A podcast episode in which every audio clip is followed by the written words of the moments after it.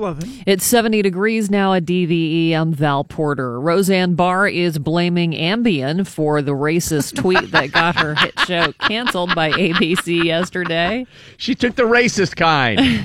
she forgot. It was a tweet about former Obama White House advisor Valerie Jarrett that got her canned. Barr took to Twitter after the cancellation to apologize and told people not to defend her. She blamed the sleep aid in the late hour for the lack of judgment in posting the tweet and said it was a mistake she wished she hadn't made. Her tweet said, Muslim Brotherhood and Planet of the Apes had a baby equals VJ. Barr quickly deleted the tw- uh, tweet and did apologize at the time for the joke that she originally admitted was in bad taste. ABC said Roseanne's Twitter statement is abhorrent, repugnant, and inconsistent with our values, and we have decided to cancel her show.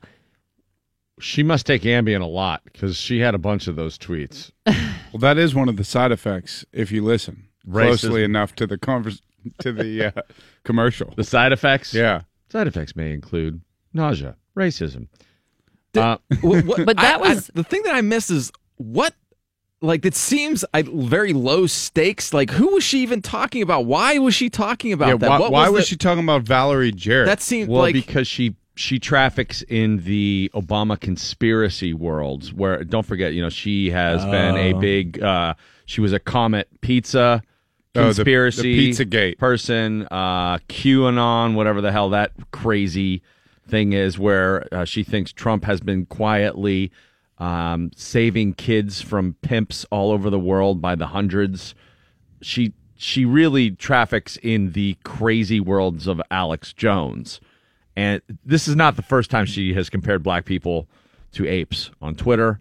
She's always been saying racist things. So it's a little disingenuous of ABC to go, we had no idea.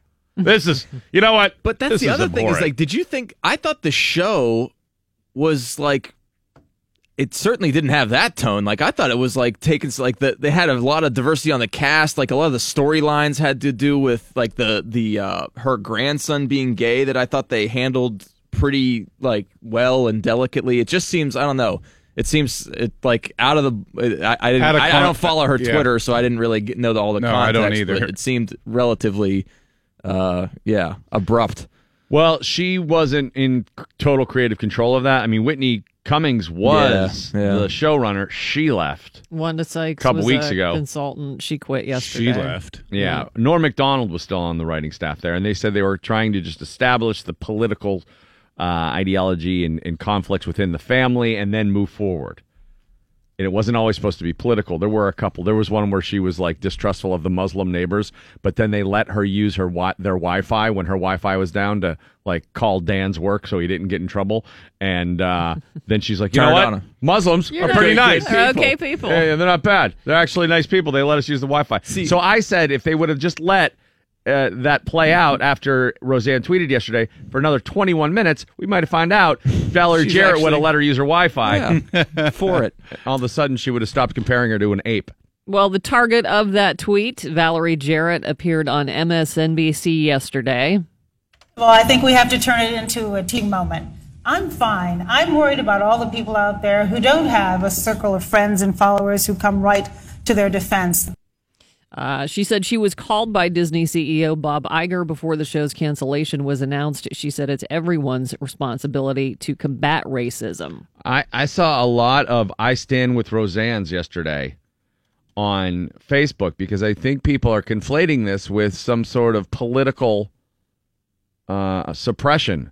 Like they think right, she's the, criticizing an, a, a former presidential, you know, arm or something like that, and that's what they're more censorship I, from the left. That's what it is. They uh, think, oh, you can't even speak your mind anymore, instead of uh, realizing she says really racist things all the time. And she compares black people to apes. And again, you you've brought it up repeatedly. She's not being prosecuted for her views, but she is employed by ABC and they have the right to say you can't say things like that. Yeah, I mean, somebody said to me yesterday, "Well, I, I guess if uh, that if uh, she said something that's more in line with your political views, you would have a problem with this." And I'm like, "Dude, you're literally saying your political views are that you think black people are apes, and you have all these anti-Semitic thoughts."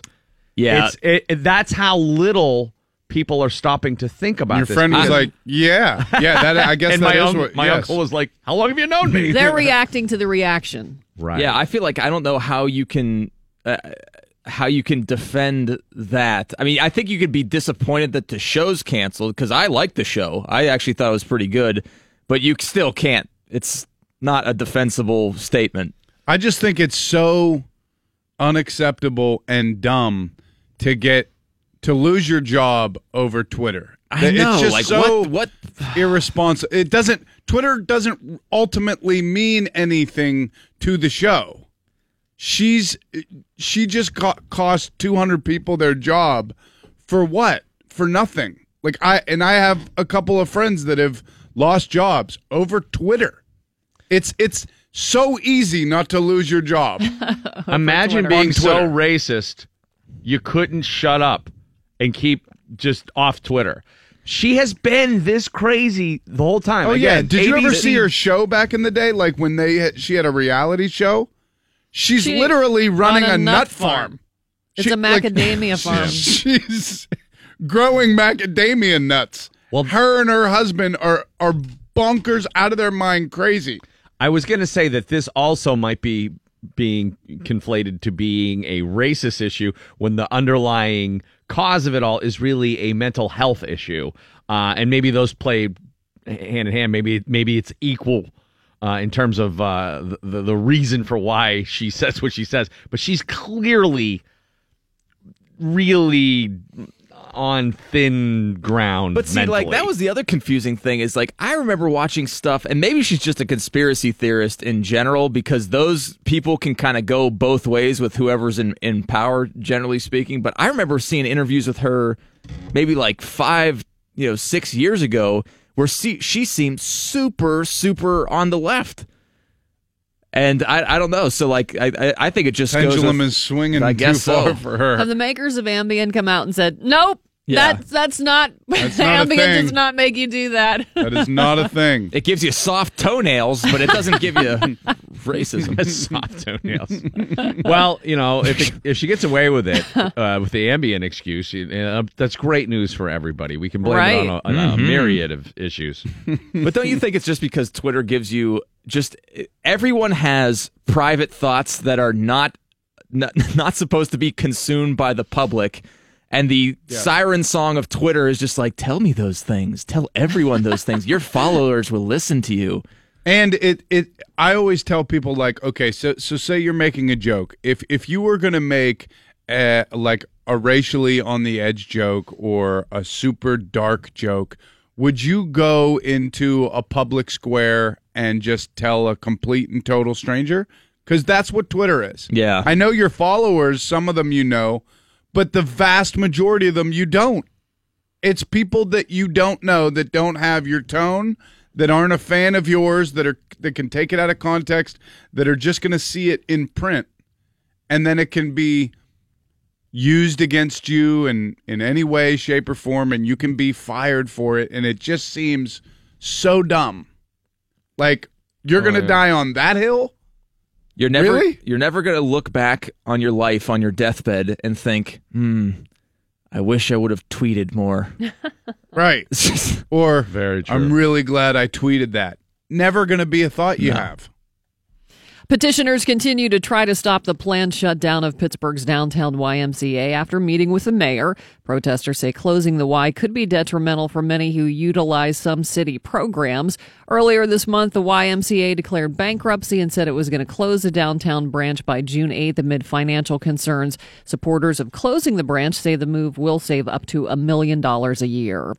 Well, they say dogs can sense fear. Well, so can your dentist. A new study in Italy found knew it. dentists can sense when you're afraid just from the smell you give off. And to make matters worse, your dentist might actually make more mistakes because he smells your fear.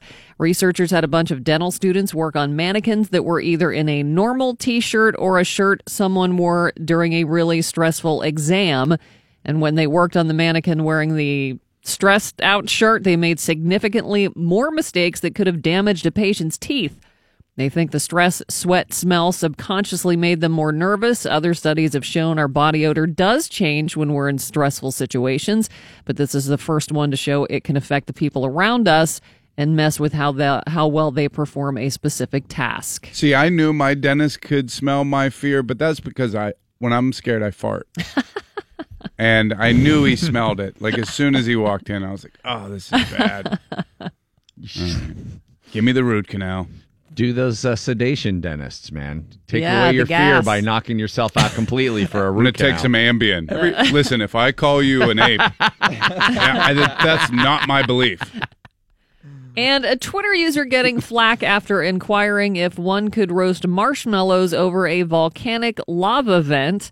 The U.S. Geological Survey responded to Jay Fur of Vermont, who asked if roasting marshmallows over Kilauea's lava, lava would result in a poisonous treat.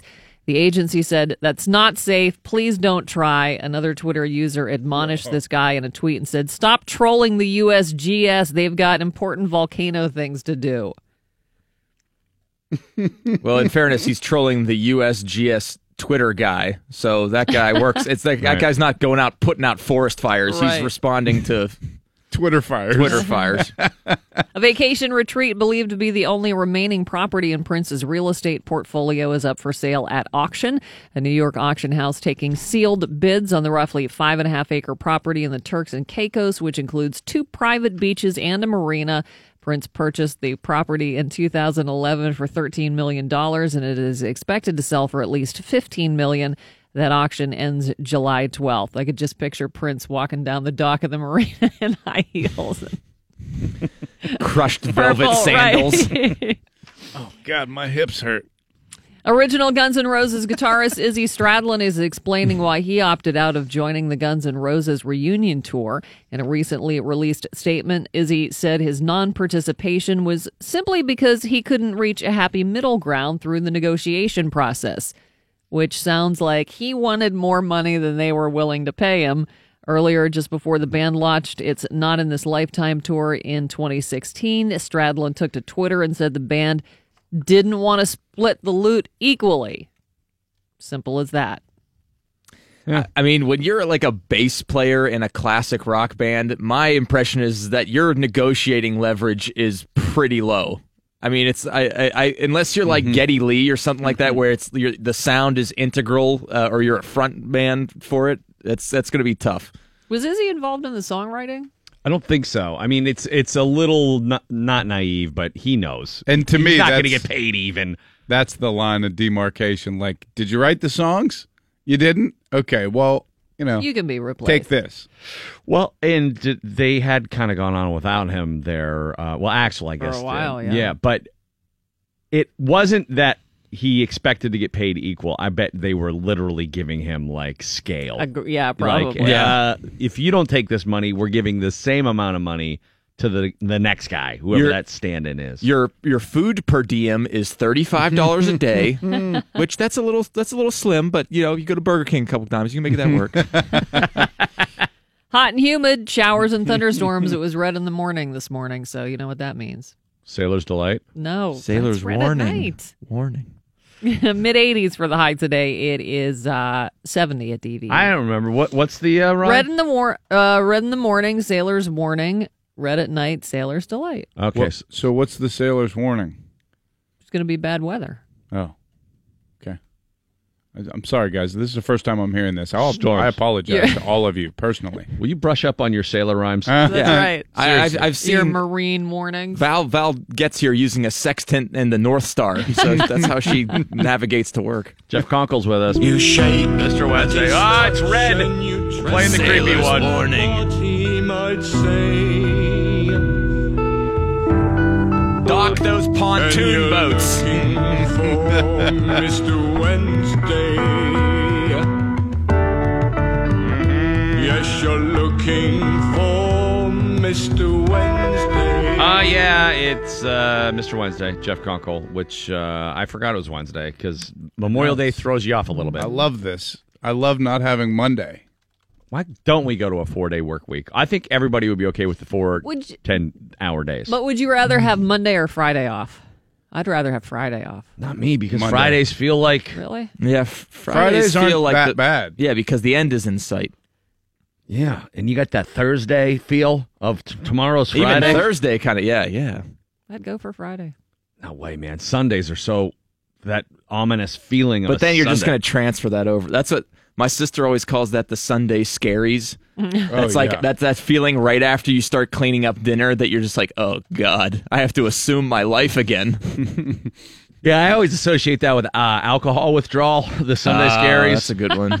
Uh, the uh, It isn't though because I've had weekends where I haven't drank at all, and I the scaries still come rolling in. oh yeah. Um.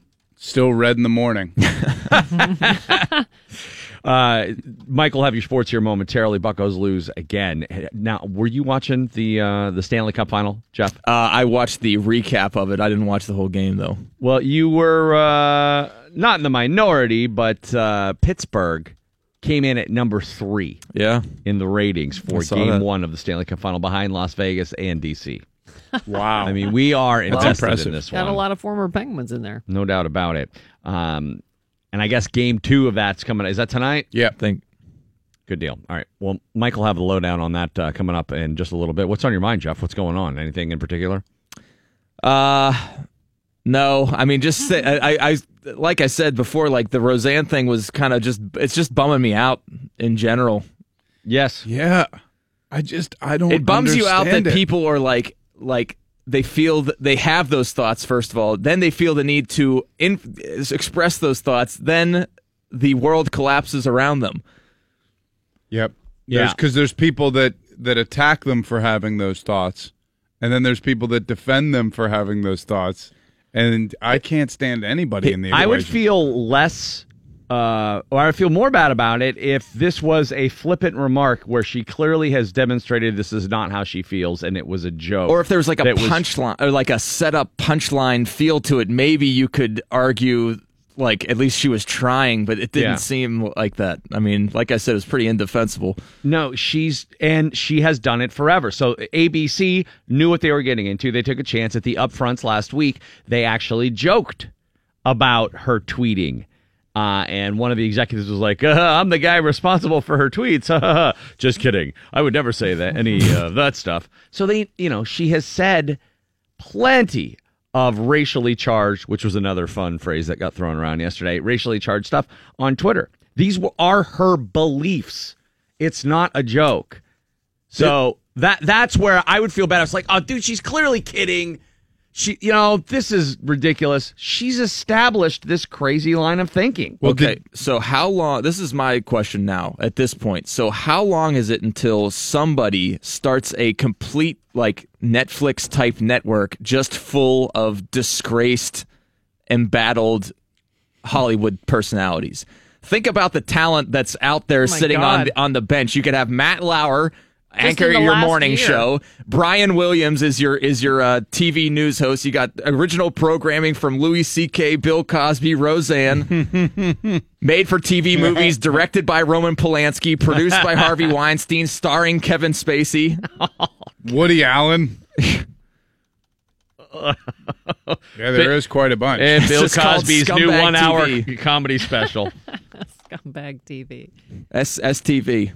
Someone um, uh, yesterday tweeted something along those lines that was more like the people who were uh, who are just conservative, who feel that Hollywood has spit them out because of their conservative values, One of the Baldwins. like Stephen Baldwin, James Woods, uh, Roseanne now. But that's not a conservative value. It's racism. Like that. That's the point I'm trying to make. Is like she didn't get fired because she's a Trumper. She got fired because she posts wildly racist stuff. There's there's a difference. Yeah.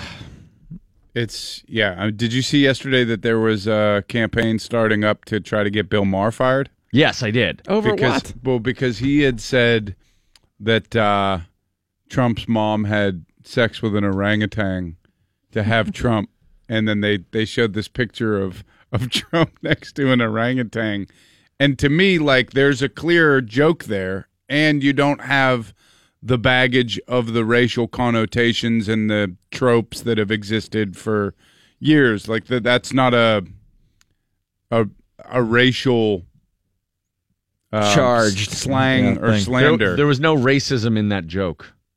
In the Trump is uh, uh the Bill Maher Trump is an orangutan. I mean, I joke. thought the if Bill Maher prominent goes away, reason- I'll be fine with it. I mean, also, Yeah, he's so been weird. he he has been fired yes, I- I- by ABC, I think, yeah. But here's for, the, the, for the- saying insensitive things about 9/11. the re- I used to hate Bill Maher, but now I'm starting to like him because he seems like he's pissing off kind of both sides Oh, of the argument, Everybody. and I actually really, really enjoy that. Yeah. He um yeah, liberals don't love him. No, no no liberals hate him. But uh if he said something super racist, nobody's going to stand he- by he it. Didn't actually he recently did. say something? He actually did. it kind of got brushed The- over. He said, um, "I'm more of a house n word," oh, that's right. I forgot about that. and then Ice Cube I forgot somebody about that. came onto the show and like totally schooled him, but he used it as a teachable moment. On, but look, it's a different network as well. It's HBO. Ultimately, none of these networks are have this moral high ground that they pose that they have. They're just basically kowtowing to public sentiment and sponsors bailing on them. Very true. That's that's all it is. Very true. I don't know if that Bill Maher one will work or not. Um No, it's not going to work because it's not the it's not the same. I used to watch that show all the time, and I've interviewed him before, and he was great. And I, I've always uh, been a fan. The reason I can't watch now is because I get way too much political talk all week long Yeah. Just by being on the internet. And so I kind of want to break on the weekends where I used to really like set my like DVR and like like to see who the interviews were because it was informative. I used it for you know to fill in the cracks in the news that like I didn't uh, uh, get a chance to absorb. But now I just feel like God, we are all in this huge news bath that everybody wants to get out of. See, that's why I can't believe like a a new era of like jackass type performers hasn't come out. How my balls? Yeah, because honest to God, like you can't get anything more apolitical than a guy getting hit, like run over by a bull. right. Like there's not going to be any interpretation of that, you know, whatsoever, you know. So I think that there's the market is wide open for for someone who's just silly and that's it. Like that's kind of how Steve Martin always sa- says that he was so big is cuz like the Vietnam era was so politically charged. He said people just, you know, there was all the mm-hmm. Political comedies like I just want to do something silly and I think that's why people reacted to it too much. So Tomorrow night at Ham Bones, you can see me with an arrow in my head, and I'll be bringing a wash tub bass out. Are you going to be at Hambones tomorrow? Yeah, I'll be at Ham Bones tomorrow. Oh, good deal. Is it at uh, Thursday night show? Yeah, it's just open mics. yeah. Okay. Uh, Mr. I Wednesday. do want to hear what Johnny Knoxville has to say about Dodd Frank, though. I mean, I just like him to weigh in. Mike Prisuta coming in next with your sports. DVE Sports. Mike Prisuta in studio now with your sports here on the DVE Morning Show. Sports this hour brought to you by Xfinity from Comcast. Uh, if you were watching the Pirates game last night and you just tuned in for the eighth inning and you were unaware that the Pirates had taken the field last night, having lost eight of 10 games, all you needed to see, and more importantly, was all you needed to hear, was the sound that the ball made after Kyle Schwarber blasted it off the right field foul pole. It, it got out in a hurry, and that resounding echo of the ball smashing into the metal pole uh, was that the clock striking midnight for your surprising Pirates. They're turning back into a pumpkin. It's now uh, nine losses in eleven games after a come from ahead eight to six loss to the Cubs. Another ugly loss, and that the Pirates had a lead, and the bullpen uh, got slaughtered in trying to protect it, particularly Edgar Santana and Michael Feliz. They did hit the Cubs catcher twice. They didn't hit Anthony Rizzo. He hit another home run, but at least they hit somebody. it's getting ugly at PNC Park, and uh, Stan offered to take Santana to Indianapolis himself. 11,475 in attendance. Again, uh, a lot of Cubs fans within that contingent. Uh, a bright spot was uh, the return to the mound of Felipe Vasquez, who pitched one inning and hit 100 miles or faster four times and threw 10 strikes on 11 pitches and got through a scoreless eighth. Scoreless ninth, excuse me. Wasn't a safe situation, but they got him back out there after the three consecutive blown saves and the arm discomfort. So he's apparently healthy. If they ever get It's a flamethrower. they can ever get from the starter to the closer again and actually have a safe situation, he may be able to save the Right. game. But uh, right now, that's a bridge too far. Man, remember the Shark Tank days? Yeah. Miss those times. That ninth loss in 11 games drops the Pirates to 28 and 26 on the season. They are six games behind the first place Brewers in the NL Central, and they've lost four in a row. One more with the Cubs tonight at uh, PNC Park, 7:05. Joe Musgrove gets the ball for the Bucs. He's 1 0 with a 0.00 ERA. He'll be opposed by Kyle Hendricks, 4 and 3, 3.16. Musgrove will be making his second start of the season for the Pirates. His first came Friday night against St. Louis. Remember when it was encouraging? Yeah. When Musgrove went seven innings and allowed five hits, no runs, walked none, and struck out seven in a win over the Cardinals. Pirates haven't won since. I feel like Mike. I know what you're saying, and and I get it. It's a big, big problem. But watching that game last night, I st- there's this team has some players, man. Austin Meadows is still hitting dongs. I mean, what was that? His fourth? Fourth home run last night. Jeez. Yeah, and another uh, another good game for him. Yeah, I, I agree with you. It's Got some players, man. uh, you get in in funks and streaks in baseball. And they can't put a full game together. If they get the hitting, they don't get the pitching. If they get the pitching, the setup screws them up. something something goes awry. If everything else falls into place, then they blow the save. Uh, they're not this bad. Uh, I don't know that they were nine games over 500 good, which they were before Right. this streak of nine losses in 11 games. Uh, there are there are peaks and valleys, but boy, are they just struggling right now, and it it looks bad. They're not losing at times. They're not losing three to two, and Right. somebody's Yeah. five hitting them with ten strikeouts. They're they are uh, playing bad baseball and they're getting the results that they're earning. Uh, a little bit of indication yesterday before the game. I believe uh, Carrie Muskat of MLB.com was the first to report that Major League Baseball informed both the Pirates and the Cubs prior to yesterday's game that Anthony Rizzo's slide on Memorial Day uh, should have, in fact, been ruled interference. Anybody tell Maddon? They Yeah. did. What did he say about it? Uh, he said, and I quote, uh, I talked to Mr. Torre. He's talking about Joe Torre from the Major League Baseball office. Mm-hmm. And he explained to me his interpretation. And I told him, with all due respect, I absolutely disagree. There's nothing wrong with that play. Again, the umpires got it right both in New York and on the field last night. Almost like a doctor reading an MRI, you might get two different opinions on the same set of information. That is such a load of crap. See, to me, this is but this is again, this is bad baseball. Like this, this looks like the Pirates right now. What are you doing? There's no consistency across the board. You got managers disagreeing with the guys that are running the league. The the officials, the refs are all nobody's And in union here. That's not an apt metaphor either because they're not in the same position. That's like me arguing with a doctor over the results of my MRI. I, Right. he's in a position of authority to interpret that. I'm not. Very well said. very yeah. I'd just like to Good congratulate Major League Baseball on its umpires achieving NHL official status. Yeah. Because you had the guys on the field saying it was fine, and the replay people in New York saying it was fine. And then a day later, the league saying it was not fine. What does that say about your guys on the field and the guys reviewing the replays? Does anybody know this rule?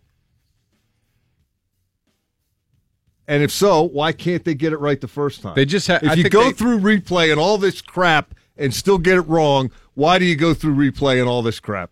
They turned that the the play at the plate into the catch roll.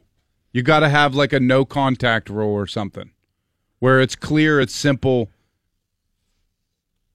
Maddon also described the situation as quote nebulous with regards to interpretation. No. Uh, it's, No, it's he, not he uh, making a mockery of it. Yeah, yeah, just Just making a mockery of that's it. That's what he's doing. Like That's seriously, totally cucking Major League Baseball officials, laughing at them. No, you know what? You're wrong. I'm right. And Cubbies fans are eating it up. yeah. Oh, that's so annoying. And it makes it sound like we're, you know, the whiners over here bitching about a call we didn't get. Clint Hurdle said that uh, he was just happy uh, for the sake of the catchers. He, he thinks the thing will be interpreted correctly moving forward. Good luck with that. NHL uh, Stanley Cup Final game two tonight.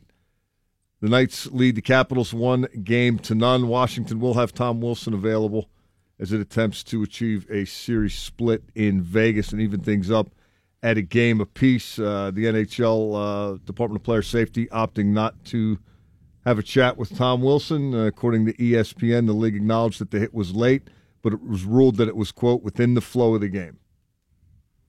And I think if that's anybody but number 43 in Washington, that that would be a widely interpreted uh, opinion. Well, Probably. don't you think it makes sense that because it was 43 that there are differing opinions? Sure, it does. Right. But that doesn't make it any.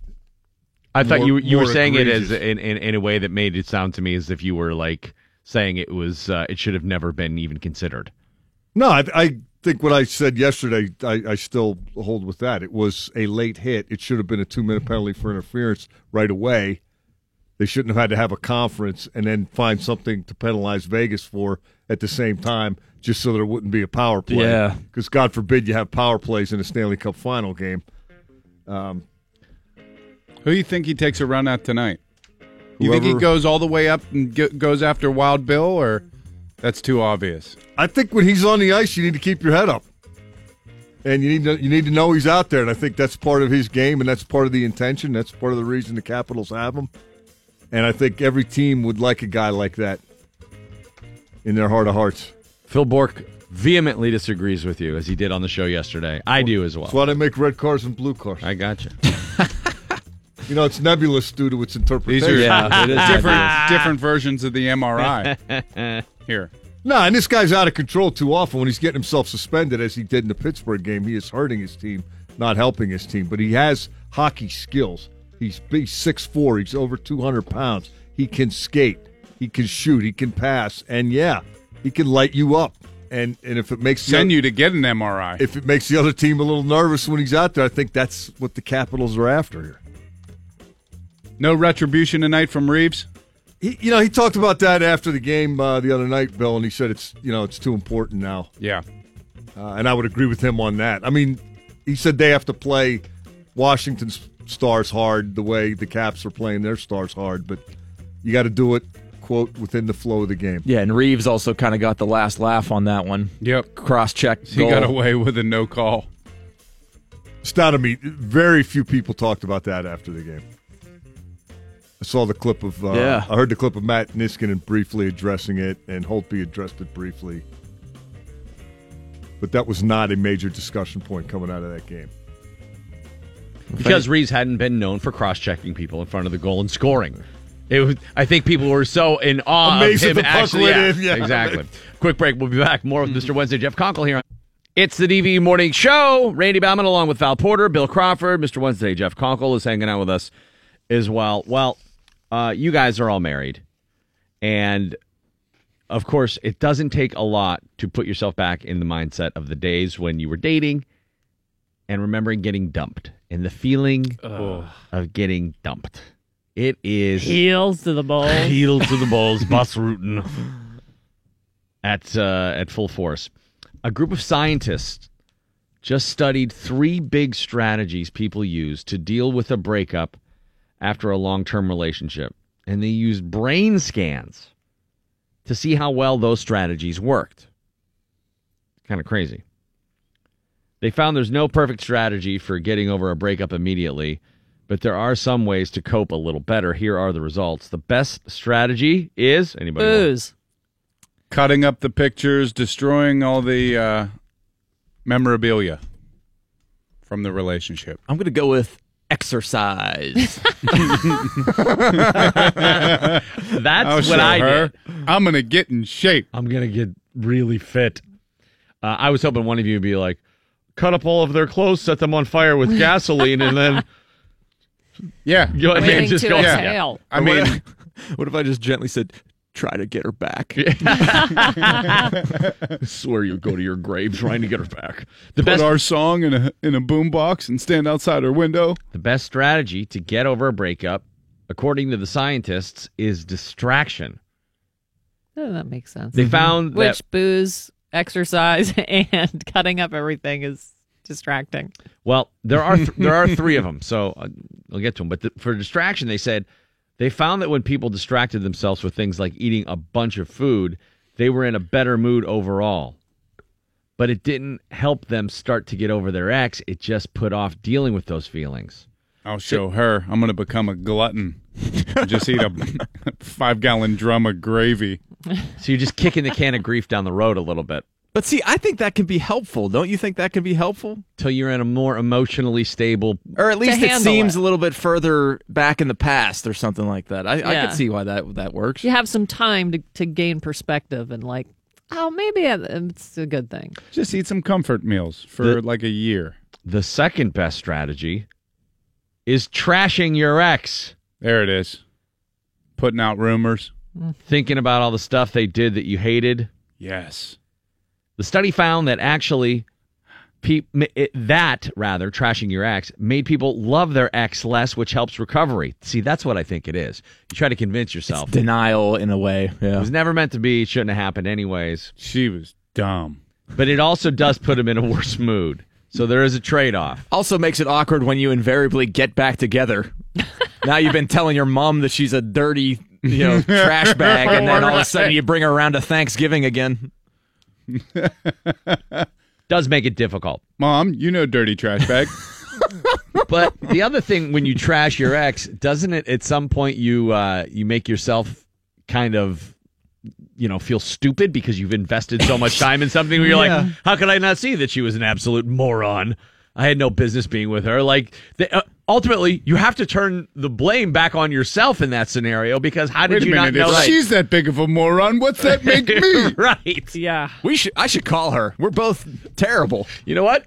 Yes, we're perfect for each other. We're both awful. Uh, the worst strategy, the worst way to deal with a breakup, they say, is accepting your feelings and saying things like, it's okay to love someone I'm not with anymore. I can't believe that. That's the worst. Wait. That that's that didn't help people start to get over there, Right, ex you or just- put yeah, them in a better mood. correct. You drag it out. You keep hoping. I had a buddy that was married, and uh, he he'd gotten a, a divorce, and one of his friends was asking about her and uh, about the situation. He's like, "Man, I, oh, geez, what happened?" And he's like, "Ah, you know, irreconcilable differences. You know, what are you gonna do? You know what? You you guys should be good together. Give her a couple weeks, and you should give her a call." What? And he's like, no. really? Come on. Are you kidding me? I'm sorry. Like I take the No like I take like the Rome versus Carthage view to women, which is that if I have dated them, I sow the earth with salt. No, none of my friends are ever allowed to date any of What if- exes. I will burn her to the Yeah. ground before I share her. What if it was an amicable breakup? Like sometimes people are like, you know what? We really like each other as people, but this is just not. There's a difference. I've You- had a you ton know of those. you know. Yeah, but you know those. But in that situation, wouldn't it be okay for this guy to say, you know what? She's a good I don't person. know. You when you're married, doesn't it? No, I don't know. that's. I'm with Jeff. I I, No. I think the, Not cool. I think that statement is more mentally unstable than I'm Yeah. going to burn all of her clothes. Yeah, Like, I because think what are that's you a actually healthier saying? what statement. about your friends who are divorced and they they get Yeah. along so well? They do. But that's that took a long time. It was not a couple weeks after they broke up. But the You know, guys it, doesn't. It took years for them. Neither to get, of them are probably playing matchmaker for the other one. But they could. But that's Don't you just think? weird. Um. Yeah. It, You it- know, you don't play a do na- role they- in that. Later on, when they really became friends, I think they would have been more apt to do that. I don't know that they actually have done it in a weird way. I do think they're just like trying to like they're going to come back together and be old and be like, wasn't it fun? We just got to date people for thirty years. Um, but you can't immediately be in that situation. You can't go from like, all right, see ya, to like one of your friends, hey, you should date her now. You know what? I'm What- with Jeff. I don't like that. That's that's a cross into the street. And you know the other reason why it's almost like uh, when you eat something disgusting and you're trying, you tell your friend, "Here, try that." Right. That's basically what that sounds like. Yeah. It's like this r- relationship was rotten to the core. Here, you give it a shot. Give this huff a fart. Which sounds like Fart like a huff. Is that the new uh, Harry Potter? yes, uh, thing? that's the house I got Harry, sorted there's a into. Hufflepuff outside. It sounds like that guy was way out of the marriage long before it ended. Uh, probably, but it, it, it- acceptance is a, a tricky thing. I've definitely chosen in the past to be like, well, you know what, it wasn't meant to be. Doesn't mean that person person's awful, but I, you don't immediately get into this okay place with it. No, I've been broken up with, and I knew I, I was like glad, but I still felt like I had to put on a show of anger because I felt like I invested time into it or something like Yeah. that. But I knew I was like, thank God that's over. That was not working. But at the same time, I was like, you can't do that. Right. Ben Affleck talked about how he used to uh, get girls to break up with him when he wanted to break up with them, and he would be like, act all sort of surprised and be like, I, "What w- the?" I would do that too. That's the passive aggressive I'm move. a That's wimp. every I'm dude. a wimp. Every dude does that. But my my buddy is the king of that. He's even gotten drunk and said he goes, it's he, he goes, these girls are getting real tenacious. He goes, I really have to amp up the level of like like uh, lousy boyfriendness until they finally pull the trigger on me. I'm not showing up to birthdays. I'm forgetting. I'm, forgot her name one time. She still stayed around for like two weeks. what are you gonna do to get a girl to break up with you? You know, it, it's funny, but I never, b- before Serena, I never dated a girl for longer than a year because it would hit the one year mark and I'd be like, all right, well, this was great. And uh, I enjoyed it. And I My hope you did contract's too. up. And, um, you know, I wish the very best for you. But uh, I'm going to move on because I just thought, like, well, eh, we're not going to get married. There's something. Why would I be with somebody for multiple years? Like it just didn't. It was like, all right, yeah, we're we're in a relationship. It kind of just stayed in that sweet spot. Didn't really progress, but that's not a problem. there's something about that year anniversary of dating that almost feels like a Year. step towards domestication and that's what i think a lot of people are just like i gotta stay in the months range no Yep. no years bail out No doubt about it. So, well, if you are in that area, r- remember those are the three tried and true. Well, I don't. two of those ways are great. good, and one of those ways doesn't work. Make sure to either trash them or to distract yourself. I'm with Jeff. The best way to distract yourself is to exercise incessantly and try to burn it all off because you have so much obsessive anger brewing. At least I did when that happened to me. I'd be like, oh, you gotta like get a punching bag or something like that But are you burning off the energy or are you like, I'm going to show you, I'm going to look awesome and everybody's going to want me? It's all of that. Yeah. You don't, there's, I mean, there's a primal urge there to not be a, a fat slob after that and go out and get back into To the, into the weight. game. Yeah. because they're basically saying like, oh yeah, your car, I'm trading you in. Like, I'll, uh, you're like, you don't know what my value is. you just messed up. I'm gonna put all my hate into my abs right. that'll show you My back is gonna look like a bag of snakes. you sure you want to do this? This is a six pack of hate. Well, I've said this before too. Is that my my wife, the guy she dated before me, she went full eternal sunshine of the spotless mind on him, and basically like xed out, no trace, burned all fingerprints, awesome. like all that kind of stuff. I mean, I think that's a little overkill, you know, because to me that seems like, wow, you're really trying hard here. Yeah. Well, You, you know what I mean? If I was Jeff, him. I'd be a okay with that. hey, that's fine. Yeah. No, I'm- it's gone. See ya out of out of the memory bank. Sure. The problem is, is I lived in my house too long, and I've dated like too many girls for like a long period of time. Like, there's at least three long term relationships where I feel like, oh, there's that. You know, I associate Look at that end table. right. That's It's just like, like oh, we bought that when we went, yeah, and then like You got to have a yard sale, man. I totally do, dude. I, Exhale. that's that Will Ferrell movie. Everything must go, oh, right? Oh, yeah. oh, what? What is it? Where his wife, like, he has to like get rid of all their stuff so he doesn't think about oh, her. Oh, that's anymore. hilarious. Um. So, anyways, I'll be having a yard sale this weekend. Uh, I'll be right over. Jeff, you'll be uh, Thursday night. Yeah, Val has a whole house to fill. You have uh, ham bones tomorrow I'm gonna night. go right? to Ham Bones probably tomorrow, and then next uh, Wednesday I'm gonna be down at uh, Buckhead Saloon. Uh, Tom Kupiak always puts on like actually a really fun show Oh, uh, nice. there. Yeah, I've so done that take before. the T down. Go go to Buckhead's next Wednesday. Good deal.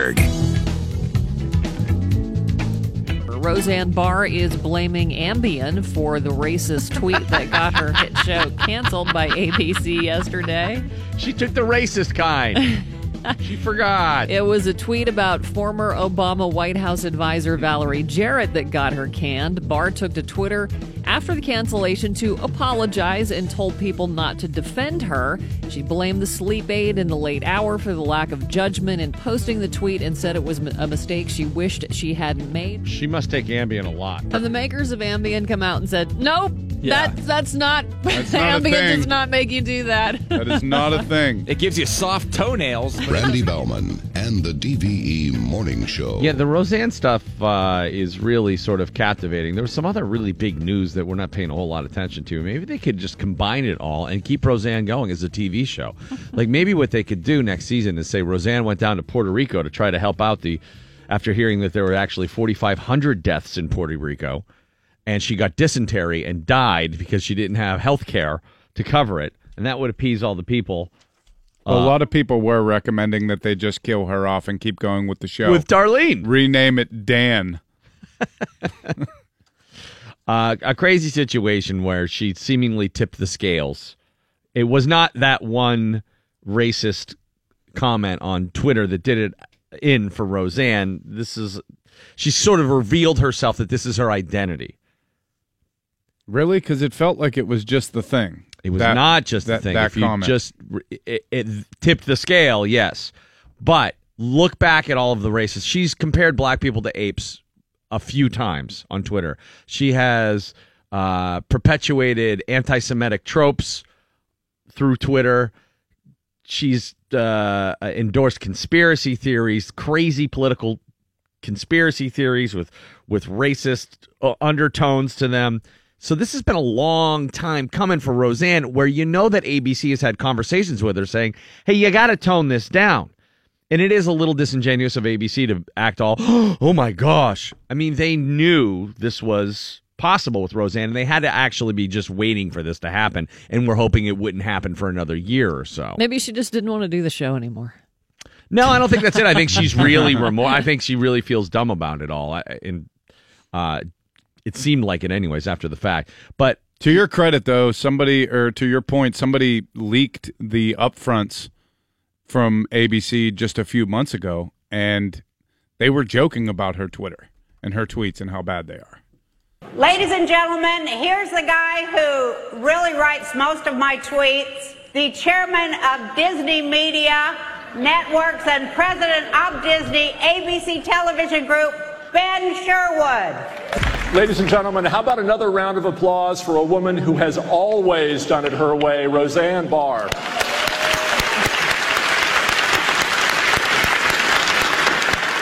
And for the record, I have absolutely nothing to do with Roseanne's Twitter account. I mean, take a look at her most recent tweet.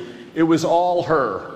And it was like a compliment of Ben Sherwood, the guy speaking there. It was a, you know a little joke they set up. So they they were aware of the controversy surrounding her her tweets, her viewpoints, and again, this was more about her having established her herself as this is her identity. This is the stuff she believes. And- this is Well, what she why why would she stands for. It wasn't like a one off joke. Uh, because I think she cost 200 people their jobs. I think she probably, you know, smoked a bunch of weed and tweeted something out And not, took an Ambien. not thinking about it, and then was like, "Oh wait, I, this really upset people." Oops. If it was independent of everything else, she would have been able to get away with it. If it was a one time thing, like, what, dude, that was so racist. And then she woke up and was like, oh my God. I was so racist. I was last so night. racist last night. That Ambien made me racist. I think it had more to do with her having established a pattern. Yeah, I don't know. I, I mean, it, the the crazy thing to me is that you know you have to take into context who she works for. She works for Disney. Right. You know that that's bad for business. That's not on brand for them. Racism? Yeah, not not uh, one of Disney's uh, hallmarks.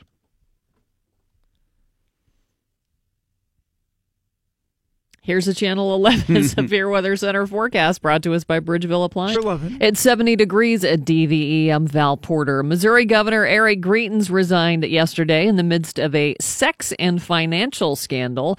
He resigned as state lawmakers were holding a special session to look at evidence about his campaign finances. It could have paved the way to his impeachment. He was also dogged by an extramarital affair and claims he tried to blackmail his mistress by taking a photo of her in a compromising position, which I tried to look this up, but I couldn't find it in time. Didn't he like handcuff her half naked and blindfold her and take pictures. Yes. Yeah, it was like some S and M stuff. Yeah, and uh, he threatened her with it. He was charged with a felony of invasion of privacy back in February, but the charge has been dropped at least temporarily. He does still face, though, another felony charge for computer tampering.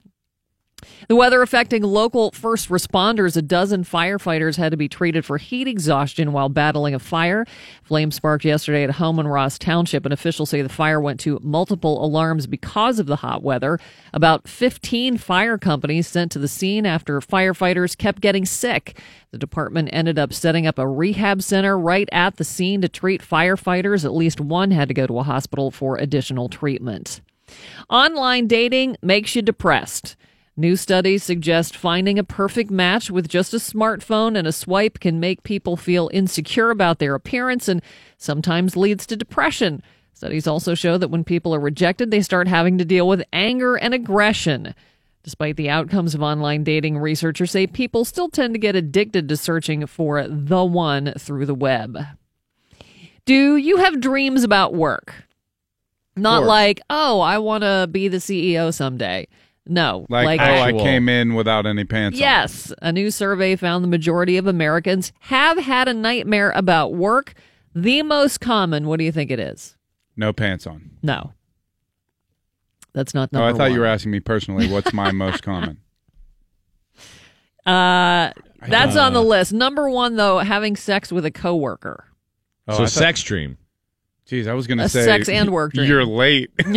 that's that's a, a little bit hard. Sixty I was having percent. sex with the janitor. Sorry, I'm late. Sixty percent of uh, people surveyed have had that nightmare. After Wait, that, uh, on the, that's a nightmare. well, they considered it a night- nightmare, I guess. After that on the list, it's being late, screwing up a project, getting fired, being naked at work, uh, fighting with your boss, getting lost in the office, and killing your boss. Oh. Really went uh, dark there. Yeah, that's a really dark one. More so Look, than you saw uh, me without my pants on. You have to die. Speaking of work, we've talked many times about people eating their lunch at their desk and not going out, taking a lunch break. About 20% of people say they're afraid to take lunch breaks because they're worried their boss will think they're not a hard worker. And they might be right. Another survey found 22% of bosses do think people who take lunch breaks are lazy. oh, come on. This is can't take lunch. Like, 22% of the bosses say no. I remember like being on a work crew, and we used to get like a full hour for lunch when I Mhm. was out on this. This is years ago, but we it was a big paint crew. The whole crew would be on break for an hour because it was the summer, and you're climbing ladders and Hot. painting and dealing with wasps' nests and all this other stuff. And then just like year by year after I stayed with them, it's like the, the break got smaller and smaller. It's like, you want to take a half hour? And then it'd be like, "You're gonna take lunch? You'd be like, I got a sandwich, but I just kind of been eating it on the on the pick. I'm like, what? Are we just we done we done Is that because now? people could leave early then if you finished? No. Or did you still work a full day? No, it was just that that the company got so small that it was like we were pretty much working for ourselves. Oh, okay. And it was like we got to get to this one point, and Yeah. so we We just don't got to time knock all this out. the the installers that worked at my dad's carpet store when I started like you know me and my brothers my cousins we all worked on the trucks when we were kids you know we'd be like the like when we were 14 you know Mhm. like we'd be the helper that just did all Sure. the BS Go- stuff Go get the knee pads. Right. But they hated taking this out. And I always figured it was well of course they hate having the boss's kid. That makes sense. But what I didn't realize is because they would always like go to bars for lunch. And they would like Yeah. throw back beers and take 90 minute lunches and stuff. And you know take their time if they they could just like kick in one uh, you know early and, and, like work like they would lie about how long it took them and stuff and I Oh, didn't man. I didn't catch on to that for a long time and then I, I figured Till it one of them got a CUI. Oh, till one of my, I've been till my- well. till my dad the told me he's like, yeah, well, you know, you're kind of insurance that they don't sit at the bar all day, and I'm like, is that what that's? That's why they Oh, hate that's me. what they're doing. I get it now. They don't hate me. Well, it's it, they didn't hate me. I mean, they mess around with me, but you could tell they'd be like, "Oh, okay, let's go." You're screwing everything Ah, up here. we kid. got to work today because the kid's gonna yap. That Call, was a, call Dino's, cancel the ribs. then there was uh, the one guy, Dwayne, uh, Vietnam veteran, who was uh, just a badass. I love Dwayne, and he was like uh, just a hilarious character. And that he was the cleaning crew, and he was the biggest pervert I ever met in my life. I mean, I didn't get any birds and bees talks. Uh, they just put you on the truck with Dwayne, and it was like. It wasn't finding out where babies come from. It was like finding out the Karma Sutra right away. Yeah. And I don't want to find out where babies come from from somebody named Dwayne. you know, that's just me. That's a personal That- personal preference. So I've told the story before. Dwayne uh, always his lunch every day was the Dairy Queen. He liked to go to the Dairy Queen to one of Oh, the, one of the braziers. You know, one of the the restaurants because uh, he liked to watch girls eat ice cream cones. Oh my god. what a creepsicle. and he would and he would tell you that, and he'd go, "Oh, Hoss, look at that one over there." And you'd be like, oh, dude. they never caught on to this guy? Ah, He's just a weirdo smoking cigarettes in the corner of a Dairy Queen, eating a cheeseburger. Telling telling different pervert stories like they're war stories. He had- one time. oh, this girl tried to get a blizzard out through a straw. you should have seen her. He had so many pervert stories. He was just like a nonsense. The other thing he did, I remember we Gross. did we did this deaf lady's house one time when we were like, I, again, I was like 15 years old, and we were like cleaning the carpets in there, and he was like, it wasn't like he was doing it to be funny. He was doing it because he could, screaming f bombs, just like, just like, he'd be like, oh mother, you know, ble- it- and then I would like look oh. over, and the woman, you know, she couldn't hear. I, I Yeah, just felt like the hear. vibrations from that must have made their way over. Like, yeah. he would just Oh, they can hear and he just said every awful word possible, like he's banging the, the machine into the couch or something. He's like, ah, ah, ah, and it wasn't like he was trying to make me laugh. It was just because he could. He's he's he was a strange bird. By the way, they can hear like the they pick up the bass in your voice. I'm sure. Like my sister went to uh, graduate school at Gallaudet, which is basically like an all deaf university, and she was taking education to you know to to be able to work with parents that had uh, deaf children. And we went to visit her one time, and we went to a deaf happy hour. Dude, the the music Lit. was straight bass. It was a. It was like we were inside a subwoofer. It was like my chest. It's kind of cool. like the three hairs on my chest were just flying around all night. Vibrating. I was like, "Whoa, where are you from? What? Oh, you can't hear me at all. Good. And then Dwayne came by with a carpet cleaner. It's like, oh, you want to know where deaf babies come from? he's handing out ice cream cones. Here you go, Huss. Have one of these. Uh, well, Dwayne. Dwayne's this the best. is man. uh, far beyond the usual mother-in-law story. The ex-husband of Frances Bean Cobain is suing Courtney Love and others, claiming they conspired to break into his home, rob, assault, kidnap, and attempt to murder him. TMZ reports Isaiah Silva was grudgingly given that famous guitar Kurt Cobain played on MTV Unplugged by Frances in their divorce settlement, and now he claims Courtney masterminded a plot to steal it back. He maintains the invasion of his West Hollywood home took place two years ago on June 3rd, and Sam Lufty, if you think, huh, that name sounds familiar, Yeah. he was the one time manager and boyfriend of Britney Spears. Remember when Yes. she was went crazy and yeah. Yeah. Did he Uh, shave her head? I don't know if he did it. Um two But that's the time period we're talking. yeah, him and two other guys uh, were the co-conspirators. He additionally alleges that uh, it's Lutfi, not Lufty. Lutfi provided illegal narcotics and benzodiazepines to Frances and Courtney. He's also suing John Nazarian, actor Ross Butler, and musician Michael Shank for their involvement in the alleged conspiracy. Silva claims they injured, sexually battered, and intimidated him, and also hurt his mom. He is asking for unspecified damages. Finally, Bon Jovi will post behind the scenes footage from the recent North American leg of their This House Is Not for Sale tour on Facebook, and that will be posted starting today. Hot and humid, showers and thunderstorms, mid 80s for the high today at 71 at. DVE. All right, Mike Prisuta is coming in with your sports. The Buccos, oh man, come from ahead loss, and uh, the Cubs manager Maddon making some statements that are going to infuriate you even further about that Rizzo slide on Diaz the other day. Game two in the uh, Stanley Cup final uh, coming up too, and no action against Tom Wilson for that hit on Marchessault the other night. Uh, we'll have Mark Madden on the show later on this morning, and our buddy Joe Bartnick as well. Oh, nice. Yeah, Joey uh, B is going to give us a call nine fifteen, and coming up at eight o'clock, the DVE Comedy Festival. Another announcement: we're adding another show, Another one. and wait till you hear what it is. Psyched about this! It's going to be the fourth Two. show of the DVE Comedy Festival, and uh, I think you're gonna you're gonna dig this. All right, so we'll give you the details on that coming up at eight. Pittsburgh.com. DVE Sports. Mike Prisuta with your sports right now on the DVE Morning Show. Sports this hour brought to you by BobbyRayhall.com. And uh, in case you didn't get a chance to see the Pirates play the Cubs last night and see how the Pirates were outclassed by the Cubs, fear not, you could hear it. One out of four. Yank to right. That ball is fair ball. A home run. Kyle Schwarber with a line drive two-run blast. In keeping with the theme of the evening, another rocket.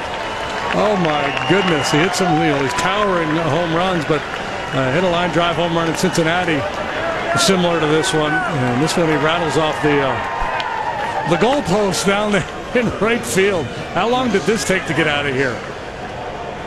A thousand one gone. Man. Yikes. That was Len Kasper and Jim Deshaies on Cubs TV, just laughing. Laughing at how hard that ball was hit and how fast it left the yard before striking the goalpost, as Deshaies put it, or the foul pole. Deshaies must be a hockey fan. Did you hear all the cheering in the background? Yes, I did. Among the uh, 11,000 uh, Ugh. plus that were on hand. Bullpen got lit up again. Pirates lose uh, their ninth in 11 tries, 8 to 6 to the Cubs. That uh, two run home run by Kyle Schwarber in the eighth inning off Michael Feliz made it 8 to 4. The Pirates did make it interesting in the bottom of the ninth. Yeah, they did. Getting a couple runs and getting uh, Josh Bell and Corey Dickerson to the plate as the potential winning run after cutting it to 8 6, but uh, that was as close as the Pirates got. The night was not a complete disaster. Got uh, a credible start out of Nick Kingham, three earned runs and five and two thirds. Pirates got uh, three more hits and another home run out of Austin Meadows, who uh, is hitting 439 in his brief uh, major league career. Now has four home runs on the season. And Felipe Vasquez worked the ninth inning and consistently worked over 100 miles an hour and had a three up, three down ninth. That said, the Pirates did lose their ninth and 11 tries. They're 28 and 26, six out in the NL Central Division. They've got another one with Chicago tonight. Kyle Hendricks against Joe Musgrove. Hopefully, Musgrove can build on the seven shutout innings he threw at St. Louis Friday night in his Pirates debut. He's got to be our horse this year, Mike. Somebody got to be. Come on, Musgrove. It's it crazy how quickly the outlook for the team can turn. On Friday night after that Musgrove win, it kind of seemed like okay, maybe this is hey, here's where they they kind of the buck stops here. They stop the slide. They they move forward with getting Musgrove back here, and uh, good fortunes ahead. And then just have a terrible weekend after the fact, and uh, I haven't won a game since then. Yep, they are. Uh, they're struggling. I, I don't think they're going to fall completely apart No. and lose nine out of eleven the rest of the way.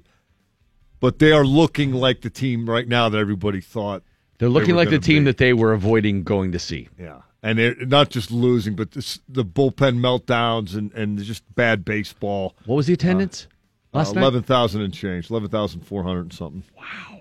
And a lot of them cheering those Cubs home runs and being.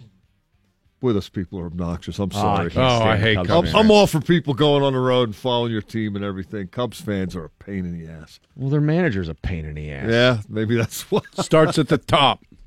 They're just insufferable. Yeah, that's the word. That is the word.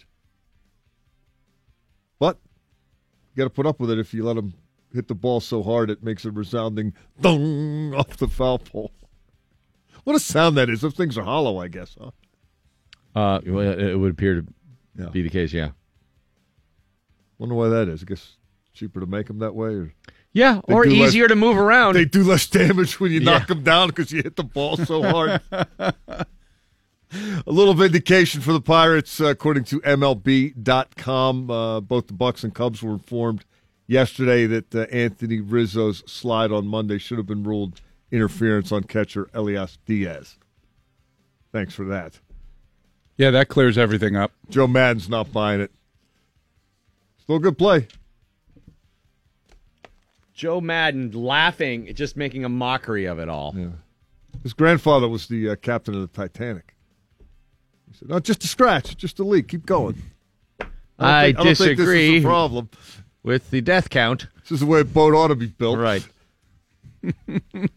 He's insufferable too. What a jackass! The whole organization, Mike. It's since that World Series. Uh, the, it's same thing happened to the Red Sox. Yeah, I was a lifelong Red Sox fan, and all of a sudden those games started feeling a whole lot different when you went to, to Fenway. It's like, yeah, yeah, we're all glad we uh, broke the curse here, but uh, do we really need to turn it into a fun park for for mass bleeps? Well, look at their payroll too. They did the same kind of thing that Boston They did. had I mean, they, they got, became they got Theo. They became the evil empire to beat the evil empire. Cubs did hit the ball awfully hard last night on several occasions, They got a few people on that team that you know. and they were up there. S- Superstars. They got Rizzo Schwarber, who would were love to have those guys. They were swinging from the bottom of their ankles and just trying to crush it and doing a pretty good job. Game two of the Stanley Cup Final tonight in Vegas. Caps trying to even things up at one game apiece. They So won- no retribution, by the way. Nobody got one. Rizzo didn't get one in a year. Catcher got hit twice. Apparently by accident. Rizzo did not get one in the year. He had a home run though. Put one in his thigh. Yeah. Crying Nope. out loud. Should have done that Sunday. The game, Yeah, the game was out his of hand. next to bat. Again, I'm not an advocate of that, but that is the way baseball is played. Yeah. I am. I want to see him wear one the next time he comes to the plate. I don't know. Doc Ellis claiming he was going to hit every one of the Reds And then trying and then to going do out it. and trying to do it is one of the great pirate stories of all time. One of the great baseball stories of all time. Pirates must be fresh out of pitchers on LSD. Tom Wilson's going to play for the Capitals tonight. Uh, according to ESPN, the NHL uh, acknowledged that Wilson's game one hit on Jonathan Marchessault was late, but uh, also deemed it to be, quote, within the flow of the game. So, uh, free Willie for game two. Uh, there was uh, some reaction to the Ryan Reaves cross check that preceded directly the Ryan Reaves tying goal in game one. Uh, according to the Washington Post, Mike Milbury had this to say on the NBC Sports Network postgame show. I did not stick around for the postgame show the other night. But according to the Post, this is what Milbury had to say about that play. Quote, it is absolutely ludicrous. This is like a receiver in football pushing down his defensive back in the end zone and catching the touchdown pass by himself. It's just unforgivable. You've got two officials, one you can see right there. Make the call. You have to make the call. It's the turning point in the game. This is just not right at all. If you're a Washington fan or John Carlson and you think you got bagged, you did. You got sandbagged right there.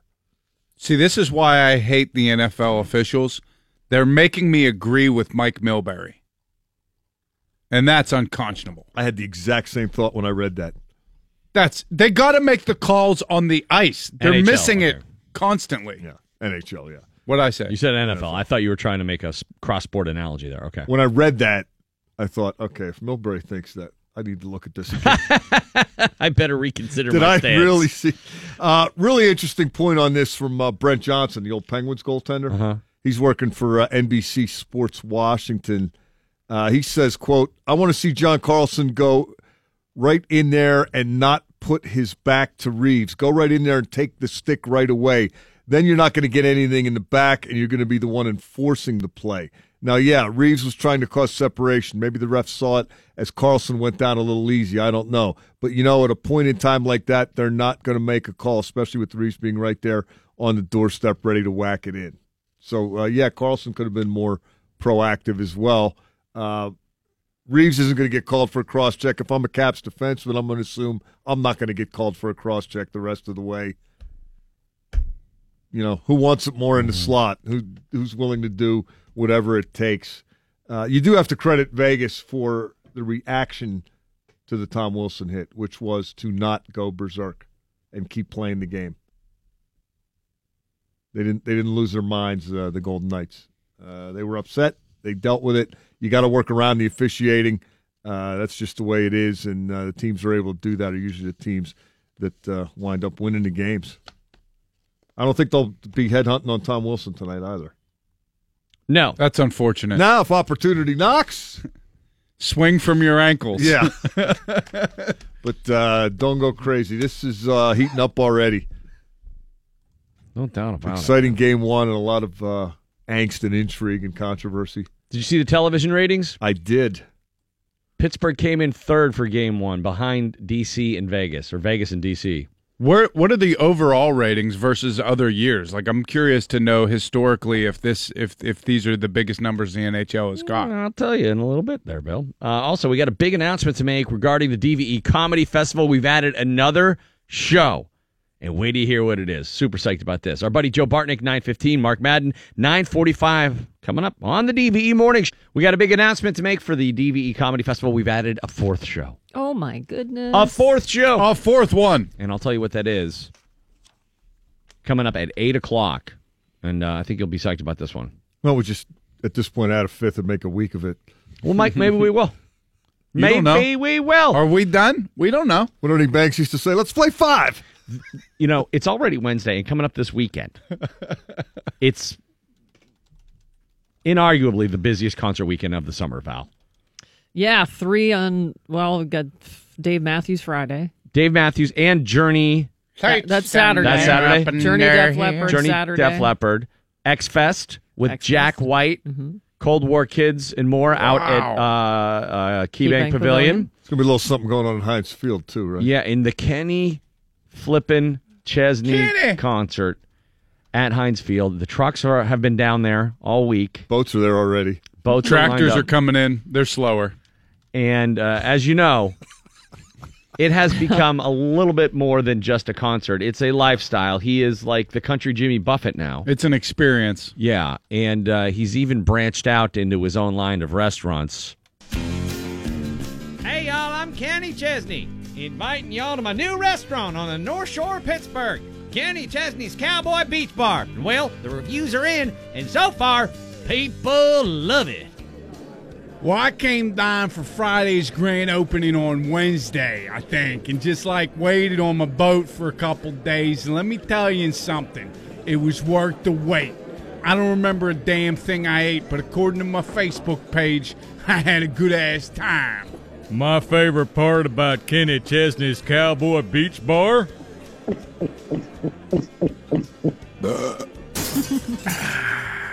you can throw your damn garbage wherever you please, just like a real cowboy. Suck that, crying Indian! I threw Funyuns on the prairie.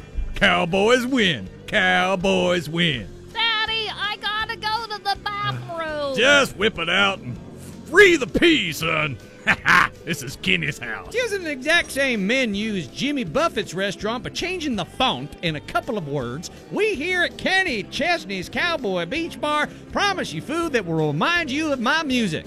Bland, derivative, and way better when you're drunk. What are you looking at? what are you? Hey, Hey, buddy, what you you- stepped on my ankle. Hey, Ah, Well, looky here. They're fighting to get in the front door. Kenny Chesney's Cowboy Beach Bar, where pretend cowboys drink fruity drinks, and it's A-OK. well, you know, might not be a bad place to pregame this weekend. That's where I'm going. When are we going to do the Donnie themed restaurants? That's what I want to see. Oh, yeah. I saw him last night up at Jerkles. Well, here he is right here. The King, Donnie, DVE.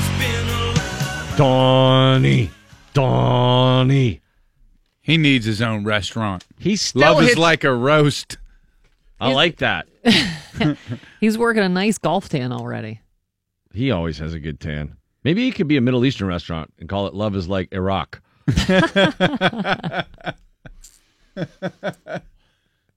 I heard Donnie on. I was in an Uber this weekend, and uh, the driver had 80s on, on at 8, and they played a song called My Girl, which I don't know what album that's off Oh, of. yeah. And it was awesome. I'm like, turn that up, man. It's Donnie. It's- That's like uh, Pittsburgh uh, tradition there. Getting an Uber in Pittsburgh, you'd expect to hear Donnie Iris. It's like in Chicago, you'd only expect to hear Buddy Guy or something You like want that. a bag of King Cool Ranch chips? they should have his voice on the tram at the airport instead of Clint Hurdle. You know, they have that thing. like, Hey, welcome to Pittsburgh. Hope or if they have chance Clint Hurdles, they should make excuses for why it's taking so long to get your bags or something. How about uh, another dish of the Donnie Iris? That's the way spuds ought to be. There you go. yeah. I like it. Sweet Mara Leaks. Uh, I don't know. We could. I could do the Donnie Iris menu all day if you want to. Yeah. trust me. But Let's we have b- bigger and better things to get to, including the new show at the DV Angus? Comedy Festival. the driver like gives you the ingredients like the beginning of the song Agnes. If you order the Angus steak, doom, doom, doom, doom, doom. Dry Dry roasted. roasted. Yeah. mushrooms. Yeah. the lay one. we put au jus on the side for You you. didn't know I liked they one. Another show's at the DV Comedy Festival that'll be markedly funnier than what we're doing right now, and you won't want to miss it. I'll tell you what that is when we return. It's the fourth show of the DV Comedy Festival. We already have the main stage show sold out at the Byham Theater uh, with uh, Bert Kreischer and uh, Rory Scovel and Sarah Tiana, Brad Williams and Bill Crawford. Uh, the loaded show full of local comics at the Arcade Comedy Theater. that sold out uh, afterwards. Doug Benson's doing his podcast. Doug Benson, uh, Doug Loves Movies. That's a 420 show, Saturday, June 30th. And tickets available for that still at DVE.com. A fourth show being added for Saturday night. I'll tell you what it is when we come back here on E. DVE. Yeah, we have that announcement coming up, but we have another announcement right now. Tonight on NBC, the event of the summer, Mike. Oh, this is so cool. Uh, I'm so happy American Ninja Warrior is back, Val. This it almost defies description, but man, is it entertaining. Yeah, it's the two hour season premiere tonight. And uh, let's hear from host Matt Iseman on what we can expect this season on American Ninja Warrior. 10. This is the culmination of a decade of American Ninja Warrior. The courses are bigger, the applicants better prepared, but the challenge is far greater than ever before. A hundred thousand dollars at stake. And they get after it. If you don't know what we're talking about, uh, Google or YouTube Kacy Catanzaro from 2014 in Dallas. Uh, the the acts of athleticism are amazing. How challenging the course is, and now it's supposed to be tougher than ever. The athletes are supposed to be better than ever. And, Man, uh, this is going to be a show. Yeah, and this is the first time athletes as young as 19 can compete. And this is really a, a lot of really inspirational people. I, when I watch this, I think, okay, professional athletes, they're pretty tough. They're pretty athletic. They got nothing on these American Ninja Warriors. They're, they're pretty amazing. Absolutely not. Uh, they, they really get after it. And I don't know who comes up with these courses, these challenges. Uh, it seems like it, it, the next one is tougher than the last one. And uh, the way these people attack this course, it's really fun to watch. Yeah, they're really inspiring stories of the athletes involved. And also, don't miss the premiere of the amazing new drama, Reverie. That's tonight on NBC as well. Tonight, it's American Ninja Warrior, tonight on NBC. the installers that worked in my dad's carpet store when I started like you know me and my brothers my cousins we all worked on the trucks when we were kids. They hated taking us out. And I always figured it was well of course they hate having the boss's kid. That makes sense. But what I didn't realize is because they would always like go to bars for lunch. Then there was uh, the one guy Dwayne and he was the biggest pervert I ever met in my life. I mean, I didn't get any birds and bees talks. They just put you on the truck with Dwayne, and it was like, it wasn't finding out where babies come from. It was like finding out the Karma Sutra right away. Yeah. And I don't want to find out where babies come from from somebody named Dwayne. you know, that's just me. Randy Baumann and the DVE Morning Show. We have added a fourth show to the DVE Comedy Festival. We got two on Friday night, and we got two now on Saturday, June 30th. The second show just added. He's staying overnight and doing his podcast live. Bert Kreischer's Bertcast. Encore. Live from the Rex Theater. This will be a 9 p.m. show Saturday night, June 30th. So Bert's going to hang out all weekend with us. Tickets on sale now at DVE.com. So the DVE Comedy Festival going straight through the weekend at this point. Uh, and you can get tickets to see Bert Kreischer. If you missed out on getting tickets to see Bert as part of the uh, Byham Theater stage show Right. on Friday night, here's your chance to see him in an even more intimate setting at the Rex Theater. Come drink with him on Saturday night. Yes, and I mean, imagine what's going to go on there. Uh, the Bert He- Kreischer look- podcast. if you've ever heard his podcast or listened to his podcast, he basically just binge drinks while talking to somebody and telling stories and it's it's really it's different than his stand up, but it's still it's like hanging out with Bert. Right. Which a lot of people want to do. Like I toured the you know, the country with Bert. Everybody just wants to hang with him. How about Gardell did Ireland on the Jameson tour with him? I know that's cra- while he when he was still drinking, right? Yeah, yeah. Well, Billy was still drinking back then. That's why Billy doesn't drink anymore. Uh, Bert Kreischer does though, and you can hang out with him and have a few beers and watch him do the Bertcast live Saturday, June 30th at the Rex Theater. Tickets for that going on sale Friday at 10 a.m. at dve.com. So now we're up to four shows. It's bigger and bigger every year. It's awesome. What's next year going to be like? I don't know. I don't know. I just want to get through this year. We got a lot of stuff going on, Val. I think Put we're gonna try to get. Journey. Yeah, we're gonna get Journey. uh, we gotta Back go together. We're, Yeah. No, the original lineup of Journey is Yes. going to come and just do the Separate Ways video live on stage. what do you got? Here's a Channel 11 Severe Weather Center forecast brought to us by Dormont Appliance. 11. It's 72 degrees now at DVE. I'm Val Porter. Do you have clothing items you absolutely hate? Not your own personal, like, oh, I have this shirt that I really hate. Just an in general clothing item Like overalls. you despise. Yes. Like Yes. fedoras. yeah. Yes. Yes. Uh, so 69% say Speedos is the clothing item they hate the most. Yeah, those are unacceptable. Yeah. Unless you're in Europe. Right. What are you doing? Even Which- if you're in Europe. when you see somebody wearing those here, don't you think, oh, they're they must be European? Yes. They're not from here. I'm like, oh, okay, he's from Latvia. that explains why he's wearing the Leather pants nugget huggers. came in second. Leather pants are. Uh, I don't At a time, at one time, they were acceptable. Now I feel like you can only get away with that if you're a rock star. Unless you're climbing onto a Harley Or- or, walking up Yes. onto a stage. And it has to be a big stage. Yeah. What about chicks? What do you mean? Chicks wearing leather pants? Yeah. Eh, it's just not, not so a- much anymore. It's not a thing anymore. I haven't seen it. No, I haven't either. But I'm just wondering. I know d- you better look like Jeff Buckley, Jim Morrison, or something like that if you're going to try to pull off the leather pants. Crocs. Oh, dude, we were at a Cheesecake Factory over the weekend. Our waiter had these big ass size 11 Crocs. and Steve and I were just like, what's this dude? He's just, just big goof walking around with Tupperware on his feet. Bell bottoms. Those don't exist anymore, do they? I think so. I thought everything now was like a tapered leg, you know? But bell bottoms, yeah. Clothing with elbow patches. I feel like you have to be a professor to wear that. Yeah, you do. Tracksuits. Yeah, you got to be from Staten Island to wear those. and this is a really random, odd one, which I disagree with. Bright red pants.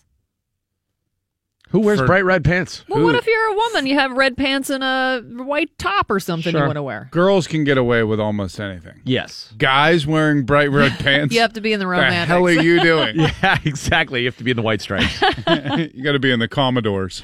Uh, Uggs. Ugh. you just make the noise when you say it. Uggs. Ugh. Yeah. Sweater vests and deep V-neck T-shirts. Listen, uh, it's confession time. I used to have a couple sweater vests back in the day from Structure, and I thought they were the coolest thing in the world. Structure, And dude. sometimes when I went to Kennywood, I'd wear the vest with no shirt underneath and a wife beater with a gold chain. Oh my God, what was I doing? Oh, Hold up. yes. Together? Oh, all together. Yeah. of So course. what was this get up? like jeans, like baggy, ev- like we were saying in the in the nineties, all the jeans were baggy as hell. They were ba- and yeah. I had like you know some Hilfiger jeans or something that were baggy, and then I had a structure like a sweater vest with a, you know, they would always have like a stripe, like a big stripe and a little stripe or something, and it was a sweater vest that I would wear. A wife beater, like that would be the undershirt underneath the sweater vest, and I'd have the guns blazing. Sun's out, guns out. What's up? A t- yeah, but you had like a tank top tee then, like the white Yes. tee. Wow, So a tank just- top, just not a- a white T-shirt. like a like a a, a wife beater, like so. I know, that but- just a little bit of white I'm would uncomfortable show. with that term. Like we have to. That term needs to go away. But it's like the accepted term. Yes. like a grandpa underwear T-shirt type. Well, now everybody's confused, but yes, Yes. No. No. We're not. But what I'm confused about is why would you wear that shirt under a sweater vest? Well, didn't the sweater vest completely cover it up? Yeah. no, no, because a lot of those sweater vests had some plunging V's, Dude. and I wasn't comfortable enough to go all We- the way. How big of down. a chain? Uh, twenty inches. Wait, did it have the the Italian horn on it? Of course it did. Are you kidding?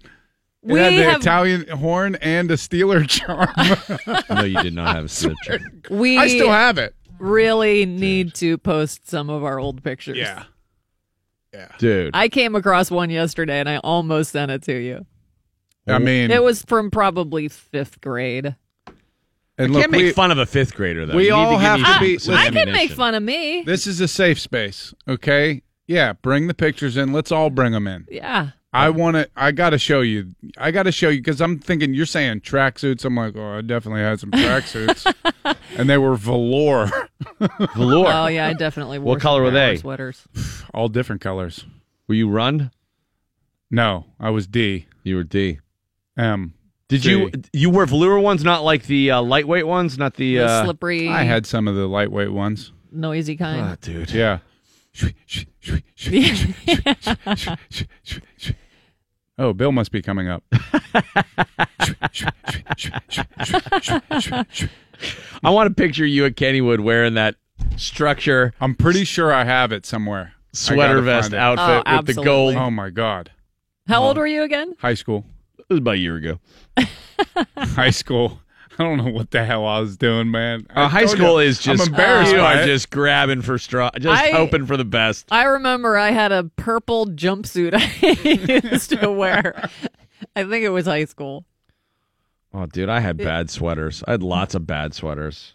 I had one that was like a go-to that was an awful sweater, and it, but it was like a cardigan, Oh, and you'd rock it under like a fake polo shirt. Yeah. Yeah, but did you wear that to school? Because you had No, I mean Oh, you wore So- like so those had- shirts to school. Like I had to wear, you had to wear a tie and a blazer every uniform. day. Yeah, Well, see, that's a different, yeah, because all my friends at Central don't have these these stories because they had uniforms. But if you went to Auto, like you couldn't, for instance, you just said fake polo. You could not wear a fake polo to school. If you wore a fake polo to school, you would get trashed for four years. You'd be like, look at this dude. He just has the horse. The guy on top isn't there. Where'd you get that one, Gabe's? You know, I mean, you would just get harassed. that's polio. That's El Polio. Why is there a chicken on that horse? That dude's got Ralph Lauren polio. I used to wear Gitano jeans, Oh, and I think my brother said to me once, "You know what that means? Giant size." That's does hilarious. it? I used to wear Girbaud jeans. They were like these French jeans. like Jordache. No, they were like I don't know. They're supposedly. Did you fancy. peg your jeans? No, In the '90s, you never did. I probably did in the '90s, like my Bugle Boys, with the double buckle. I didn't know I'd ever hear that name again. Bugle Boys, dude. oh yeah, I had the Bugle Boys pegged with a Oh. double buckle. Dude. I had some parachute pants. Oh my god! I I saw all. a picture of me the other day. My sister sent uh, when I would have been about sixteen, and it was like clearly wearing my brother's shirt. It was like way too big for me, and I had one of them. Uh, what were those leather belts that were like the? They were like uh, Macrame. Braided well, belts. braided. Yes. Yes. Oh, of It was a and dude, Those are back. It must have been a size forty-eight because I had it looped over. Oh yeah. Did it just? and then kicking down my left leg a Oh, little well, bit. that was the style. Oh yeah. You That when you was would big. fold it back up, yeah, and Yeah. then pull it down straight. right. Yeah, It was bad luck. Well, no, if it was too big, like you had too much excess. Well, you can't hang to your knee. You definitely could have grabbed it. Definitely Yeah. could have grabbed it. No, see, that's too big. Yeah, it's a bad look. It has to be The maybe braided one belt, side. dude. Oh, that was hilarious because you could. It was great because you could just pull it as tight as it would Yeah. go and Everything's a, Cinch it up. a up. hole cinch it. in that thing. Yeah. Yeah. yeah, that was awesome. And I remember, you know, you guys don't remember. You guys don't remember skids. Like that was past What is your. Those are the wheels. no, the skids were the the pants. Oh, They were like, they were they had their own. You didn't have to peg them because they were like, there was like a scrunchie. At It was the, elastic. at the ankle. Yeah. Yeah. and they were all like skater, like oh these are cool. They were plaid. They were So- obnoxious. like Zubaz. Yes, except before Zubaz, Okay. and not affiliated with any sports team. They were like skater clothes because we thought we were skaters for a second too.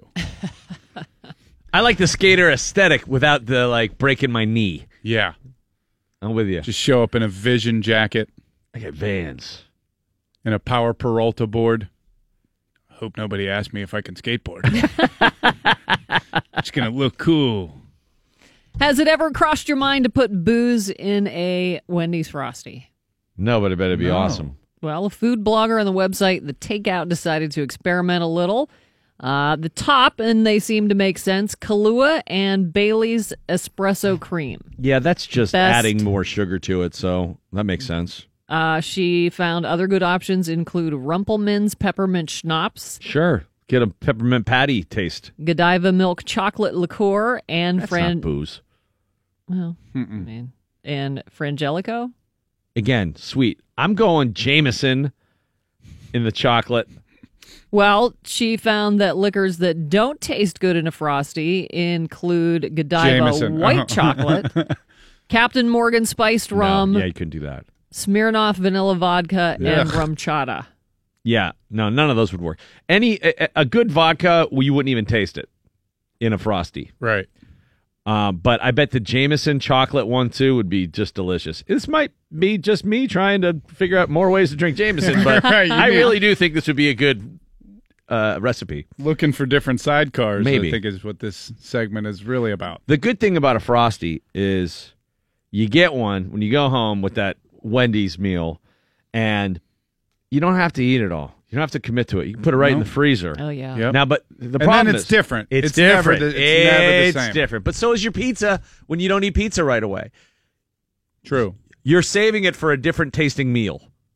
And it's the same thing with the frosty. The consistency totally changes. There's no way Mm-hmm. to like. There's no microwave it for nine seconds formula that brings it back to its original consistency. I'll dip a fry I'll in a dude, frosty. That's what they're for. Yeah. The I'll the do it. conduit to get the frosty to your mouth is two fries, like chopsticks. But it, see, I had always had a problem. Did you? Were you? Are you laughing at his sound, sound effect? Yeah. I just heard somebody play the bit the other day of you talking about getting honked at at the traffic light, and you're like, "Rah!"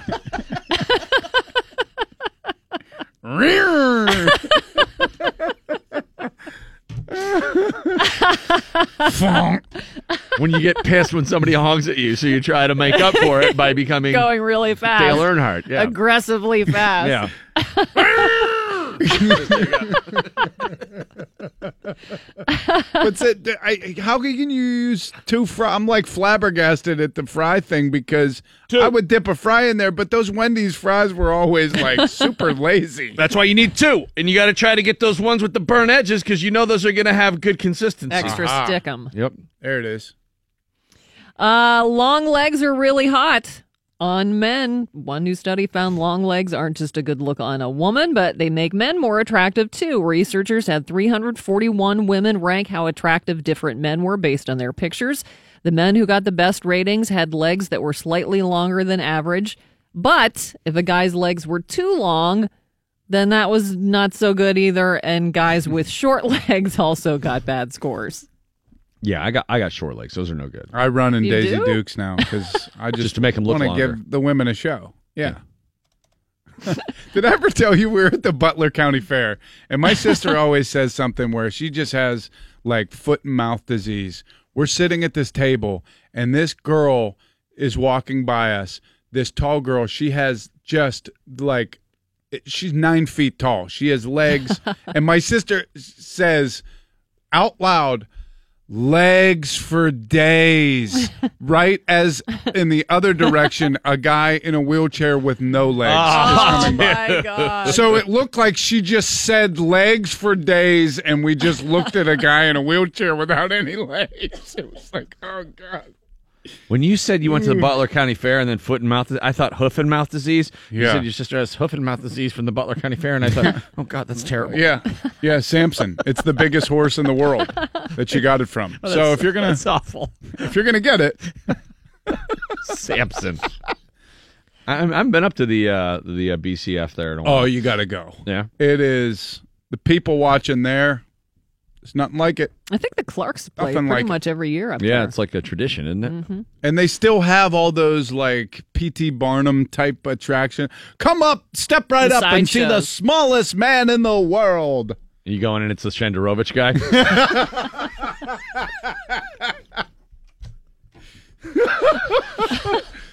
and then Tim Benz comes in and goes, "Take a break. I got this next shift."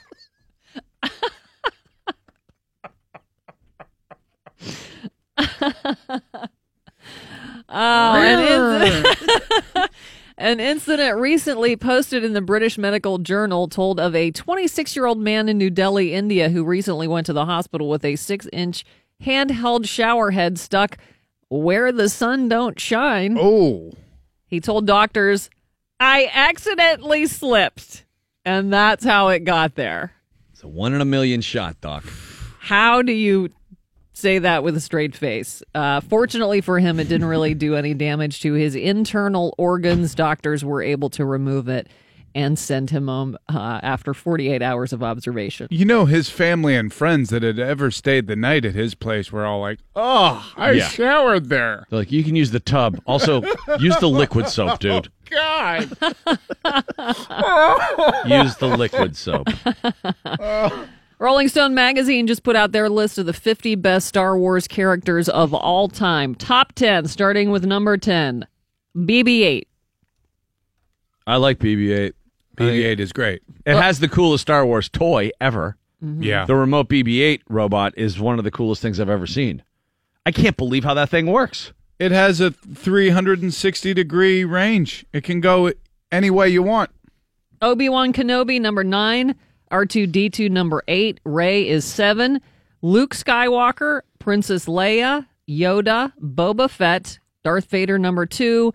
So, of course, that leaves Han Solo as number Wait, one. wait, wait a second. Boba Fett. Come on, we've been through this. He has a helmet. You're going to say he's the coolest because he got a helmet? he's not in the movies. I know, but everyone loves the m- mysteriousness of Boba Fett. And his job, you know, he's a bounty hunter. So for the cosplay dorks, I'm sure they're like, you, I'm a bounty hunter. Yeah, what if he takes off his helmet and it's like dog? he starts saying a bunch Just of racist yeah, stuff. I was just gonna say. They were di- I know- dropping Star Wars N bombs. they were disappointed at the uh, initial box office of Han Solo the opening weekend. It was uh, over a hundred million. Yeah, not good enough. The Yeah. executives had a meeting and said, "We got to figure out what to do." he made a hundred million dollars, dude. How much did it cost to make it? Probably. They probably made eighty or, or t- or took eighty or ninety, but who cares? They're gonna make a ton of cash on that worldwide. And Vulture.com has a new list of the 50 greatest Star Wars moments. Number one, the Death Star attack run from A New Hope. Number two, from The Empire Strikes Back. I'm your father. The- Yeah, that's a good one. Isn't the Death Star from A New Hope? The si- wait, is that the original one? A New Yeah. Hope. Okay, because didn't they basically recreate it for the first one with Oscar uh, Isaac? I don't know the names of these No. anymore. No. Like basic like the in New Hope they called it a New Hope after the fact. It it originally was just Star Wars. And then it was Empire Strikes Back and then Return of the Jedi is the third in the original trilogy. But um but yeah, the the Death Star scene is just basically a huge fight scene at the end of A New Hope. And um the Luke I am your father like I remember watching that with the girls for the first time. They were freaked out cuz Empire Strikes Back is kind of scary.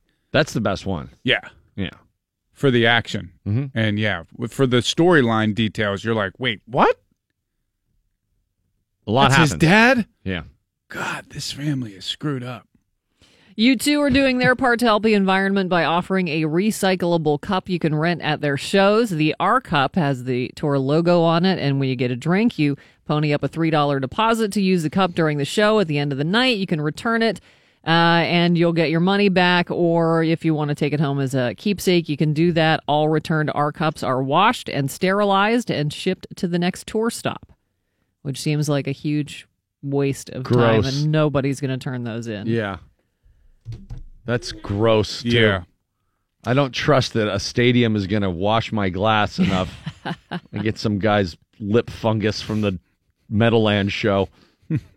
Finally, Caitlyn Jenner has better things to do than attend her son's wedding, though the reality star was invited to Brody Jenner's wedding in Bali. Caitlyn won't be going. Her rep tells Page Six that the former Olympian has previously scheduled work commitments and will not be able to attend her son's wedding. Uh, but there seems to be bad blood between the two. Caitlyn's rep points out Brody hasn't kept the best relationship with Caitlyn or the Kardashian side of the family, even telling paparazzi he had no idea Kylie was pregnant. Apparently, his half sisters Kylie and Kendall were invited, but didn't even bother to RSVP. We've probably already asked this, but do you get him a Mother's Day card or a Father's Day card? Father's Day. He never did no mothering. Right. Hot and humid showers and thunderstorms mid 80s today. It's 72 at E. DVE. I don't know why I said that like I was in the color purple, but I believed you. I mean, seems right. The logic is there. yeah, he did. He was never a mother. Now he is. No, he's not. She's not. I don't get. I, I, I'm just as confused as you. It's a, it, so it she, takes a lot. So the kids still call her dad. Hey, Uh, dad. uh, yeah, they do, don't they? They call him dad. Well, when you're not president anymore, do they still call you president? Mr. President. Yeah, but you kids. I don't know. I'm confused. I'm just really confused. No, the pronoun situation is always a tricky one when it comes to uh, transgender uh, uh, folks. I don't. I don't know. I, I would assume you still they call him Especially dad. when you have a, a family that you've had, you know. When I you- just i as soon as I hear that name, Kardashians or Jenners, I just tune out because Yeah. it's Well, there's not much happening. they're they're awful. Oh, actually, Kim K is going to meet with the president to talk Yeah. about prison reform. She's tackling. Uh, this is real life. Prisoners are excited. Oh God. Uh, so we added Bert Kreischer to the list. Well, he was already on it for the DV Comedy Festival, but he's doing a second show, and this one is a live version of his podcast, The Bertcast Live. That's going to be Saturday, June 30th at the Rex Theater. Those tickets will go on sale Friday, so we've added that fourth show now to the DV Comedy Festival lineup. Mike has your sports when we come back on Difference. DVE Sports. Mike Prisuta with your sports right now on the DVE Morning Show. The balls were flying out of PNC Park last night. Unfortunately for the Pirates, the Cubs were doing the majority of the launching. One out of four. Yanked to right. That ball is ah. fair ball. A home run. Kyle Schwarber with a line drive two-run blast. In keeping with the theme of the evening, another rocket. Oh my goodness! He hit some, you know, these towering home runs, but uh, hit a line drive home run in Cincinnati, similar to this one. And this one he rattles off the uh, the goalpost down there in right field. How long did this take to get out of here? A thousand one gone. Man. What a sound. If it wouldn't have hit that post, it would have hit the flagpole at the point. that was, a rocket. That was Len Kasper and Jim Deshaies on Cubs TV having some fun with the Cubs 8 6 win over the Pirates. Sports this hour is brought to you by BobbyRahal.com. One of the uh, Pirates home runs, they hit a couple. Chicago hit three. The Pirates hit two. One by Elias Diaz and another from Austin Meadows. And, uh, one of the bright spots of this spate of games in which the Bucs have dropped nine of 11 has been the play of Meadows who uh, now through 11 games and 10 starts, he's been up 41 times, nine runs, 18 hits, three doubles, one triple, four homers, seven RBI. He struck out three times, but he's also walked three times. He's three for three on stolen bases. Eight of his 18 hits are for extra bases. His slugging percentage is .854. His OPS is 1.282, and he's hitting a cool 439. I love this kid. What What are you going to do with him, Mike? Well, I mean, their plan right now is to you know play four outfielders three at a time and kind of rotate them around. Uh, keep an eye on what uh, Gregory Polanco is able to do in terms of snapping out of his extended slump. Because eventually you play the guys who are playing well, right? And I don't, I don't think they should necessarily give up on Polanco, but uh, you certainly have to acknowledge what Meadows has done, and it is a small sample size, but pretty impressive. Pirates also got a clean ninth inning out of uh, Felipe Vasquez, who was throwing harder than he's thrown all season, uh, over 100 miles an hour or at 100 with regularity. 11 pitches, 10 strikes, three up and three down. Not a much better outing than we've seen from him of late, and coming off the uh, arm discomfort that bothered him on Sunday. So that's uh, another small positive for the Pirates, who uh, have lost four in a row while losing nine of 11. They're 28 and 26. They're six out in the NL Central. They've got the Cubs again tonight at PNC Park. Kyle Hendricks against Joe Musgrove. Hendricks is four and three. Musgrove is one and zero, and coming off of seven shutout innings in his Pirates debut last Friday night against St. Louis. Major League Baseball also let it be known, according to MLB.com, that uh, the Anthony Rizzo play was misdiagnosed. The Pirates and Cubs were told uh, yesterday that the Monday slide into Diaz should have been ruled interference at home plate. Clint Hurdle happy that, uh, for the sake of the catchers, and Joe Maddon standing by his story that uh, it was a good hard slide and it was the right thing to do. I love how that douche came at the fans. Oh, you know the Pitt, the Pittsburgh fans are being taught the wrong version of baseball because this was a a per, perfectly fundamental way. I mean, it it might have been before they changed the the rule. Yeah, it, I mean, it's two things are clear on that play. If you look at the replay, he had access to home plate, but he changed his path, and you can tell because there's a foul line that he's running down, and then he, you know, veered left to to take uh, the legs out from under Diaz. Right, and it's clearly before that's the way you played. Right, it's clearly Not a violation of, the, Yeah. of that Posey rule, and Yeah. for Maddon to suggest otherwise is complete Calling the fans dumb. And well, and the league should like, you know, step Send a up a little little bit here. to. Yeah, because he's just making a mockery of it. Hey, jackass, Yeah, get with the program. right. This is how it's done now. Yeah. Or you know, unless maybe he is making his own like Tom Emanski style videos where he's showing kids how to you know spike each other at second base and do all the stuff you're not allowed to anymore. And I, you know, I didn't think it when was. When you're tired, take these greenies. Yeah, that, that used to be the way it was done. That's what. I'm saying. If if you doubt me, read Ball Four by Jim Bouton. Oh, yeah. one of the great baseball books of Pitchers all would be time. pissed at you if you didn't greenie up on the day they were on the mound. I, you know, I,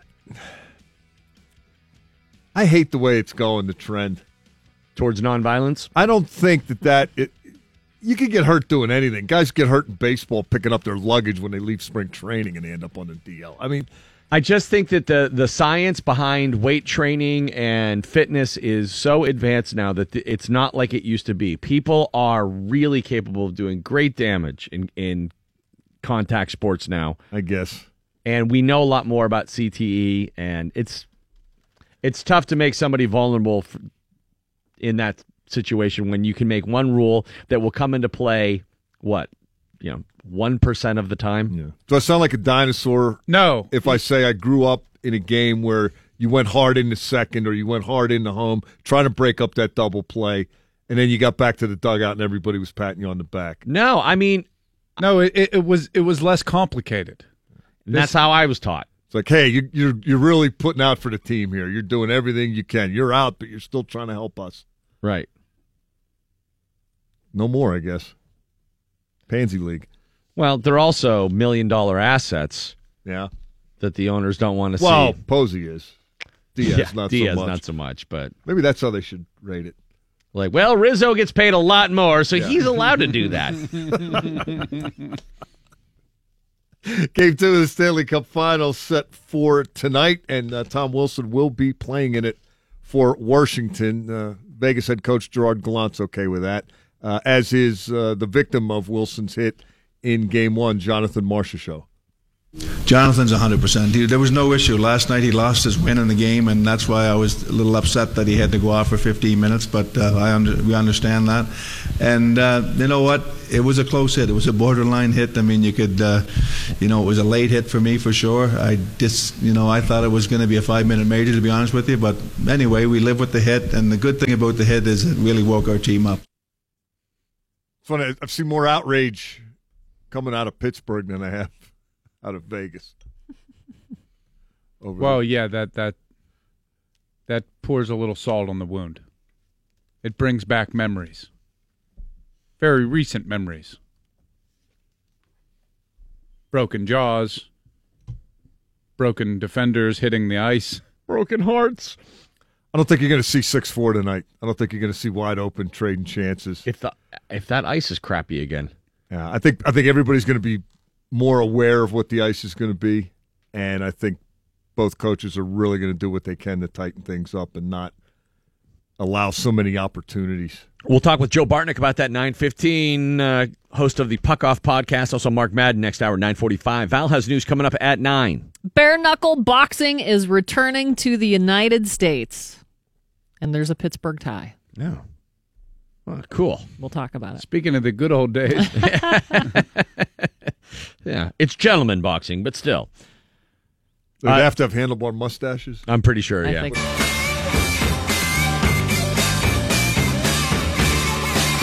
Drums.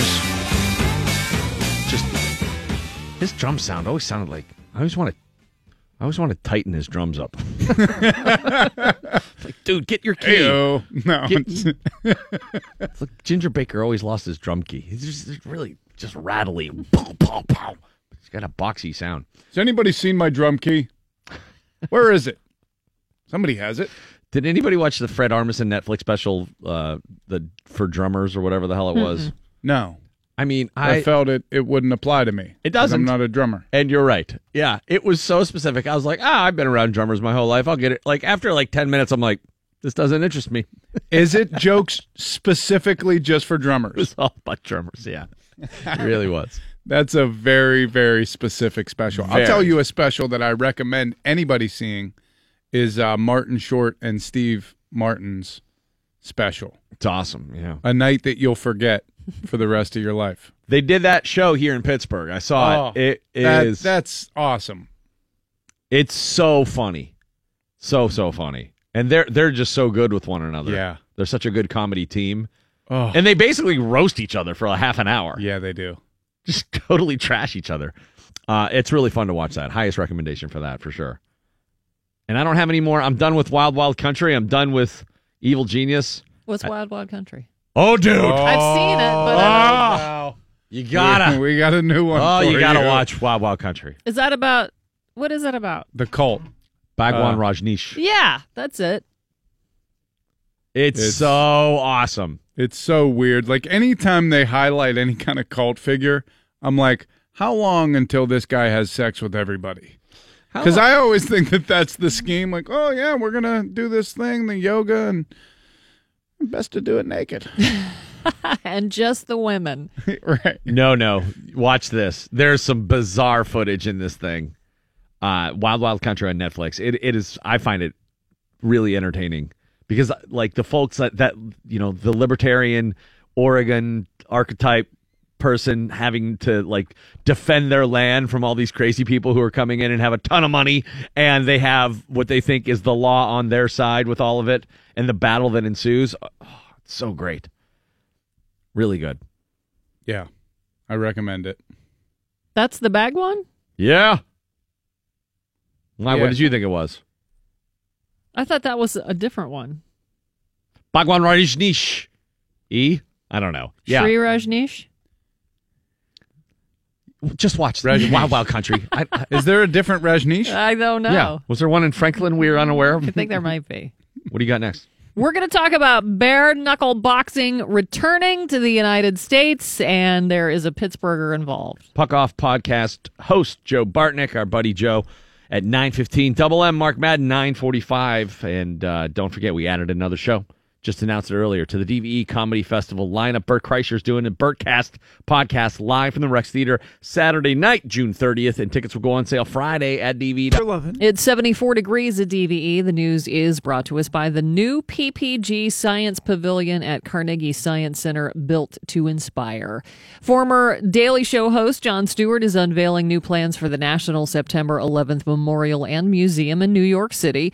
It's a design for dedicated space recognizing all those who are sick or who have died from exposure to toxins at the World Trade Center following those terrorist attacks.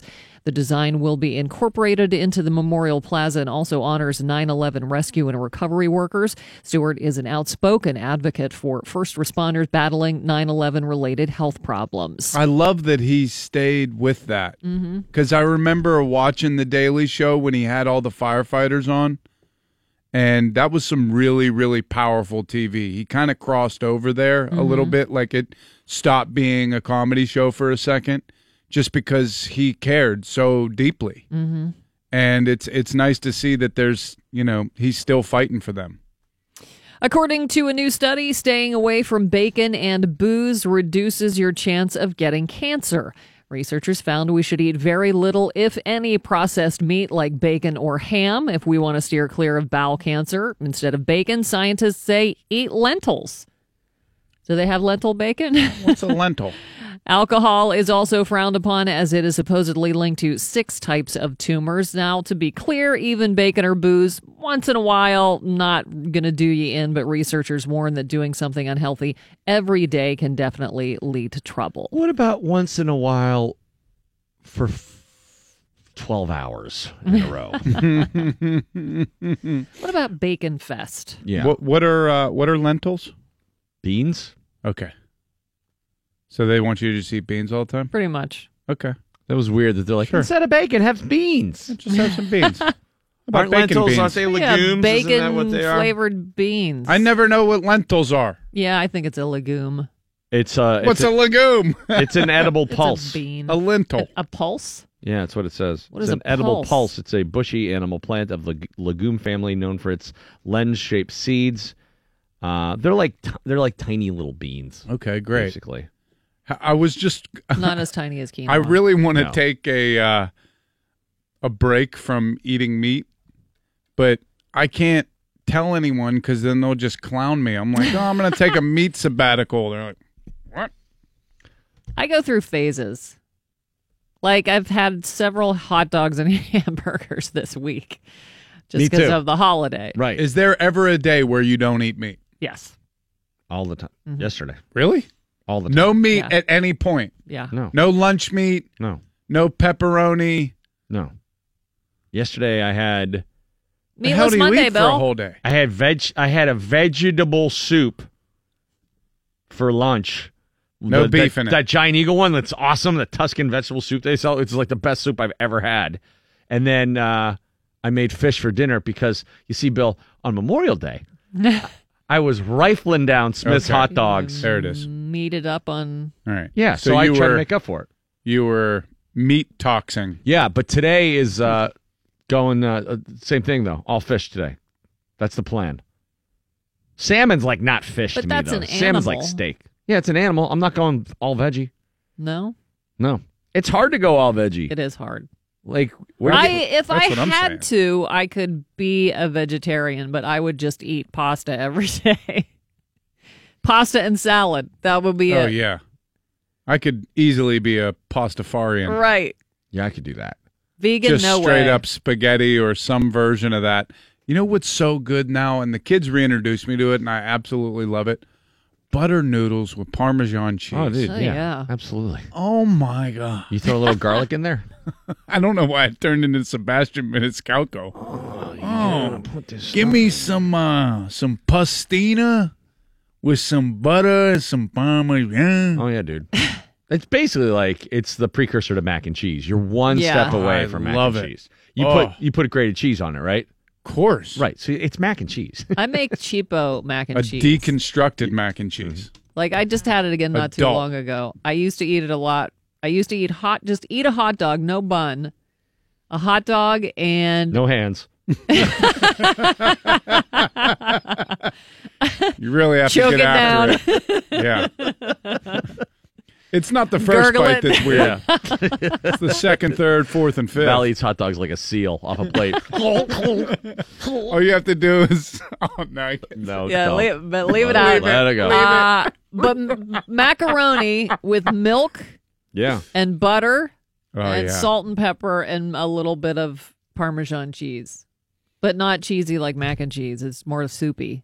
There's this um this this club or this So club good. up in in Toledo, and I think there are a couple different other places where it's called like Catfish Blue or so. I can't remember what the name of this place is, but they had a pasta there that had sausage and chicken and shrimp mixed in with the. Mm-hmm. Oh, I'll tell you the all-time that can't be greatest. good for you. The greatest pasta in the world is Ruby Tuesdays Southwest chicken pasta.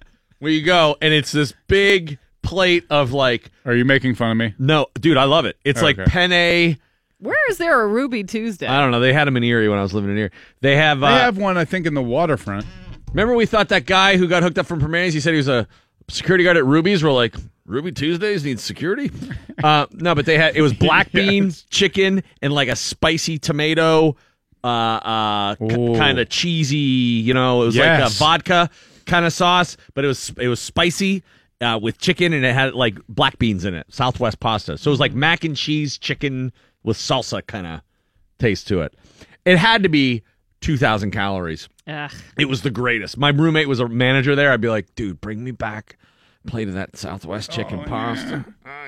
My sister opened the uh, the Dave and Buster's in the waterfront, and they they initially had their food's it was awesome. like this blackened chicken pasta, right when they opened. Yo. Oh, and it was a huge like bowl of it, like a mixing bowl. The biggest. Like, what is this? Seventy thousand calories. If you're vegan, what do you use as eggs? Like if you're making something that calls for eggs, I don't know. You- Uh, almond milk? you just don't use eggs. I guess I don't know. no, nothing with eggs. No cheese, no butter. Oh, God. I But I've I've Salt, had a- oleo. I've had a couple friends go vegan, and they swear by it. They feel healthy. Greg Warren. And it's got. to Is he a vegan? He he's not a total vegan. No. He's vegetarian. Yes, I believe he actually he might be a He can pescatarian, eat. He can eat fish. Well, yeah, because he loves Red Lobster. but he said he feels a million times better. Well, a lot of people have, you know, celiac. Well, that's not vegan, but right. But some kind of Uh, digestive issue. Yeah, I don't know. Wheat belly. I don't know lactose what that is. intolerance. Wheat Belly. They should. Uh, that sounds like a place you go shopping. Oh, they have that at Wheat Belly. The U.S. is getting ready to host bare knuckle boxing for the first time in more than a century. And there, Sponsored by E. CTE. there is a Pittsburgher fighting. A group called Bare Knuckle Fighting Champions is putting on a legal night of bare knuckle fights this Saturday in Cheyenne, Wyoming. It'll be the first legally sanctioned no gloves bouts in the country since 1889. Oh my. The matches will include former UFC heavyweight champ Ricco Rodriguez, former Bellator heavyweight Eric Prindle, and former boxer Paul Spadafora. Oh, Spatty's doing it. Oh man, Pittsburgh kid. I see. I like the thing that Barstool's doing, where they just get dudes to like you know put on boxing gloves Yeah. and beat the hell out of each Rough other. Rough and rowdy. Yeah, they just that's- get like it's a great average Joes from some town. Great idea. Who can throw down Well, but are like- in no kind of fighting shape. How does It's how do like they the guys who did the thing here? right tough guys? Yeah. But when we asked them about putting on another tough guy show, they said the boxing commission would never let it happen. How do they let that Barstool thing happen? Yeah, how do they get insurance? Because you don't know if any of these guys could drop dead. What if I mean Mm-hmm. some of the guys that are fighting are so sloppy built where it looks like they could take one punch to the chest and have a heart attack. Right. Organizers say the night will also feature what they're calling the first ever women's bare knuckle match, pitting former UFC flyweight Bec Rawlings against boxer Alma Garcia. That event at the Cheyenne Event Center is a Saturday and begins at 6 p.m. Mountain Time. It is available on pay per view. See, I like tough guys, and I like the big, the very beginning of the UFC where there were players, uh, the fighters had a specific discipline, and you got to see which discipline would win out. if Like a, judo or- yeah, a Greco-Roman wrestler fought, you know, a, a somebody who knew judo, and it was always like the Royce Gracie, the Muay Thai guy choking out some huge behemoth. And I really like that. Now everybody's like a hybrid. Everybody can grapple and everybody can strike and everybody can wrestle and they all kind of look the same. A Florida man. No, no, wrap it up. Oh, Sorry. that's right. Sorry, we got Joe Bartnick coming up. Forecast today hot and humid showers and thunderstorms, mid 80s for the high today. 74 now at E. DVE. Host of the Puck Off podcast, Joe Bartnick, joining us right now, our buddy uh, from California. What's up? How you doing, Josie? I'm doing fantastic. How are you guys doing this morning? Well, doing all right. Oh, real good. Not sure if you saw the ratings for Game One of the Stanley Cup Final, but Pittsburgh finished third behind Vegas and DC. I mean, people are way into it here, even though the Penguins aren't there. We feel because of Fleury and uh, I Mm-hmm. mean Reaves, Perron, uh, Engelland, you name- yeah, there's a Brooks Orpik. right Niskanen. Niski. There's a bunch of Pittsburgh connections with this one, but maybe none bigger than the guy we all commonly hate, which is Tom Wilson. So tell me Perfect on skates. what do you wh- what is your take on the league having nothing to say about that particular hit given his history? Well, first of all, I'm going to say I did see the numbers because it always makes me so proud that Pittsburgh has really become a hockey town. For the Penguins not to be in it by two rounds now and to show that they're right behind Vegas and Washington, I, I think is just a tribute to Pittsburgh. Mm-hmm. On the on the hit, I'll be honest with you. I don't think it should be suspension worthy, but I think it should have been a five gamer at the time of the infraction. I think suspending him a game in the finals, I don't know about that, but it definitely should have been caught. You know, I mean, so you meant a it's five minute major, not a five gamer. Yes, exactly. A Okay. five minute major. I, I think, I don't know how everybody missed it. How did everybody miss I know it was so late that all four referees didn't see it, but I can't believe that none of them saw it. I just think all of them were afraid to make that big of a call.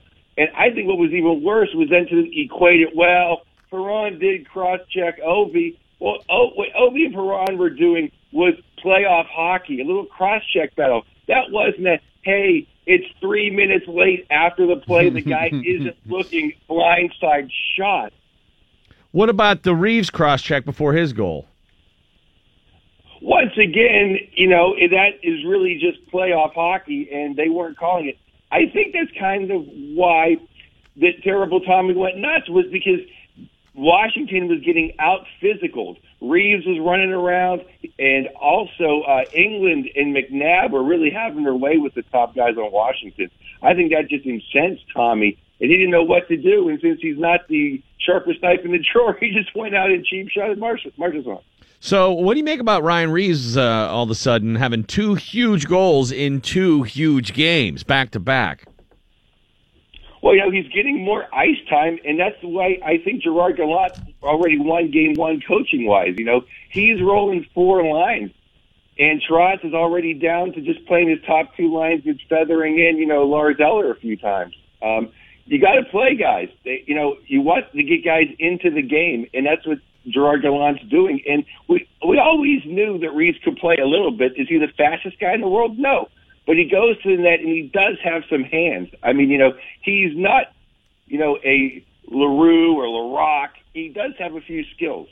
Well, that's what I wanted to ask you, Joe. Do you think that this is just a hot streak that Reaves is on, or do you think that Sully just didn't use him enough? Well, I think Sully could use him a little bit more, and he's still not going to score a goal a game. So he is on a hot streak. Right. But I think he could have been used a little bit more. But I hate to go against Sully because he did give us two cups. Yeah, he did. There's no doubt about that. Uh, it, Sully right now is, uh, and then his uh, his farewell uh, um, letter to the fans while he was having a Guinness and a cigar on his porch only endeared him further into the uh, the, the Penguins' uh, psyche. I think Penguin fans that is. All right, so game one goes to the Golden Knights, the good guys. I think everybody in Pittsburgh is rooting for the Golden Knights, but Mike Prisuta is one of those people who appreciates Ovechkin's place in the game. I mean, he's one of the all-time great scorers in NHL history, and seeing his name on the cup seems like yeah, that would that would be an appropriate uh, uh, uh, end ending uh, you know stat for Ovi to at least had one cup. I just don't want to see him win it. I am rooting so hard against the Capitals. Uh, I don't I don't know how you feel about this. Is Flower making you root for the uh, Golden Knights? Well, I'm absolutely not an Ovechkin hater. I I think Ovechkin is amazing. He's you know the best goal scorer of this generation, and just an amazing player. And he's fun to watch. He's one of those guys that you you have to just watch now because one day he's not going to be around. And I think hating Ovi is kind of the way people hate Sid. I think it's just a little bit of jealousy. But how can you not root for the flower? Flower. Absolutely 100% in on the flower. And also, you know, I'm not anti Tommy Wilson the way, you know, I'm anti Claude Giroux. But uh, seeing, what, seeing what he's done this playoff series, you know, this year, I don't think it's fair or right or the hockey gods should not be with Tom Wilson this season. Joe, you think we've seen the last six four game in this series? Uh, probably, but you know, I will say this: I think Washington's going to rue the day that they did not win when Flower was not at his best. Because you know Flower is going to come back and at least have one donut this series. So I think you know to lose game one when you're ahead, you know, the, you know the numbers, Mike, about how teams that win game one in the finals usually end up winning the series, and Vegas never loses at home. And the fact that they had them down in the third, and they let the Vegas third line score two goals and then the empty netter, uh, they have to rue that day. So I don't know how much you're paying attention to what's happening here in Pittsburgh. Uh, I'm not sure if Mark Madden is just ginning up all of this controversy. Uh, if a Ron Cook article is doing it, but everybody seems to be fascinated with the future of Phil Kessel in Pittsburgh. Yes, well, you know, I think if you are going to trade Phil, strike while the while the iron is hot. He had 92 points this season. I would not be so fast to trade Phil. He led the team in points. He led the power play. He is Phil Kessel. I wouldn't be so fast to trade him. Uh, I think he's needed. I think he's a winning piece. I know the argument is where, where are you going to put Sprong, and then it makes Rusty a fourth liner. I know all that, but I would just be uh, I would just be hesitant to hurry up and throw the baby out with the bath water. I like thinking about him in a bath. I don't know why. I just I imagine Mr. Bubble. Uh, I just imagine Phil the like takes baths. Yeah, just kind of like a baby, like somebody else has to bathe him. Yeah, or more like more like hot dog water. Yeah. Oh, All right, who do you got, Joe? Who do you got? Well, I picked Vegas in seven, so I think that always leaves you off the hook because as long as Vegas wins, I'm correct. But I do have Vegas in seven. I was sick of going against Vegas. You know, I picked Vegas to beat San Jose, and they did, but I picked Winnipeg, so I'm I'm, I'm back to Vegas because first of all, I just it's hard. I as much as I'd like to use my head, I just was not going to root against Marc Andre Fleury No to way. make myself smarter. Yeah. What'd you see out of Vegas that you didn't think you would in that Winnipeg series? Because I had Winnipeg too. uh, the fact that they really withstood all the physicality that Winnipeg has, you know, and they shut down the power play of Winnipeg for the most part. And that's another reason why I think I, I picked uh, Vegas was the, for two reasons really was they pretty much shut down the power play. And Line A is basically the junior assistant in Ovi's office. They basically run the same power play. That and the fact that you know Vegas is a dump and chase team. They're the best dump and chase team in the NHL. And how did Washington beat Pittsburgh and Tampa Bay? They clogged up the neutral zone. They did the, the left wing lock. And Tampa and Pittsburgh, skilled team, they want to go east and west. It's like they almost refuse to dump and chase. Joe Bartnick, host of the Puck Off Love it. podcast. Always a pleasure talking to you, Josie. Thanks for making up uh, or making uh, time this morning from the West Coast, man. Appreciate it. Get Great back to the insight, Berg dude. too, man. I can't wait. You guys are the best. All right, man. We'll Bye-bye. talk to you soon. See you, Joe. See ya, Joe man. Bartnick, Puck Off Podcast. Make sure you check it out. All right, Michael will have a full sports report when we come back. Mark Madden, 945, coming up right here on the DVE Morning Show. You know, Mike, uh, huge event tonight, uh, the event of the summer, in fact, on NBC. American Ninja Warrior back. Yeah, and, uh, the 10th anniversary, and appropriately enough, uh, they- they're telling us the course is better than it's ever been. It's tougher than it's ever been. the athletes are better than they've ever been. This Which- is really going to be something special. How can they make it tougher and how can they get better athletes? I don't know. Well, Uh, they get younger. That's right. It's a young man's game or a young woman's game. As young as 19 can compete this year. That's a little bit different. And everybody has their favorite part of American Ninja Warrior. But what does host Matt Iseman think? I think the best part of this show are the stories we get to tell because you realize it's not the obstacles they overcome on the course that people identify with, it's the obstacles they overcome off the course.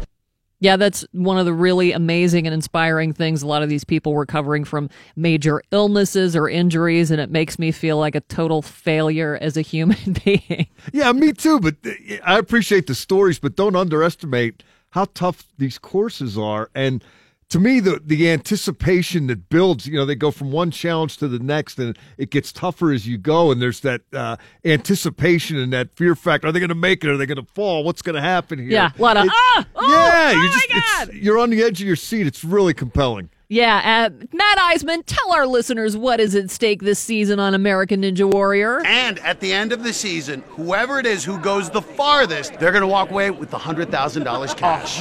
American Ninja Warrior tonight on NBC. DVE Sports. Mike Prisuta with your sports right now on the DVE Morning Show.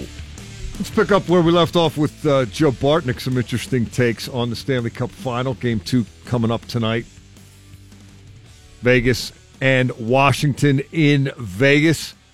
I'm going to disagree with Joe on one point. I think Washington will dump and chase more and, and not be as stubborn through the neutral zone. I've seen the Capitals make that adjustment before. I think they are uh, more likely to do that than, say, the Penguins would have been and uh, they're they're kind of a, a similar team to Pittsburgh in that Washington's highly skilled and Washington likes to make plays with the puck and on the rush and all that. But uh, I think they learned a lot about the ice conditions, about the way Vegas is playing them, and I also think that uh, there were a lot of opportunities not finished by Washington. I think Washington established that it can score on Marc Andre Fleury. So we'll see if that keeps up, or if, uh, as Joe said, the donuts coming at some point, and that was a rare off game from Fleury. I, I think it was. I didn't think it was an off game. One bad goal, uh, but there was a ton of chances in that game, and uh, if, if the if the high number of chances continues, then I think the Caps are going to find the back of the net. But uh, I agree with him 100 percent on that. Uh, how effective Vegas is on the forecheck and just getting in the uh, attack zone and wreaking havoc without the puck and hemming you in and forcing you into mistakes. And uh, Washington struggled with that. Uh, that's they're going to have to figure something out in terms of getting it out of their end, or they're going to be vulnerable the way Braden Holtby was in Game One. So many of those goals were from right off the doorstep at both ends. Mhm. Hacking and whacking. Get the puck to where it, where it needs to be, and then do something about it. Uh, pretty simple strategy, but uh, should be effective. Uh, about that Ryan Reaves goal, we've talked a lot about the cross check that preceded it, but uh, that was the fifth time in the last six games that the Golden Knights countered a goal against with a goal in less than two minutes. Talk about not blinking. These guys get scored on, they just come right back at you. And uh, they're kind of relentless that way. And uh, that's tough to deal with. The Caps coming off a loss in game one. Uh, they're trailing in a series. They have trailed in every round this year, so that's nothing new for them. They are uh, 12 and 8 overall, 4 and 3 after a loss. Resilient. This team, this Caps team, that's one thing I can say about them. That's why they're here. Yep. They they are more resilient than they've been in a long, long time, and uh, that's why they made it this far. We'll see if they can finish it off. Tom Wilson will play tonight. I thought Bartnick was going to come down on him like a ton of bricks. Yeah, no, he was. I think he uh, He Can- hates him. He just hasn't reached the Giroux level. He revised his take on it. No, I think his initial uh, response on social media, anyways, was a little more uh, apoplectic. This one was a little more measured. Uh, Well, it's easy to get emotional about it as it happens. Well, because you didn't know if he was coming back in 15 minutes, you know, you think, "Oh God, he did it again. He he injured another star." Well, if he injured him because he hit him too hard, that's on the other star. I, we're all in agreement on two things on that, right? It was it was very late. but was dirty. It was shoulder to shoulder. Yes. It's dirty though. But if it's if it's late enough where he's hunting there and it's predatory, I think it's dirty. Well, here's pretty good. Uh, who, uh, who cares if he uses his shoulder or not? Here's a little advice for the Golden Knights. If he's out there, he's going to try to hit you.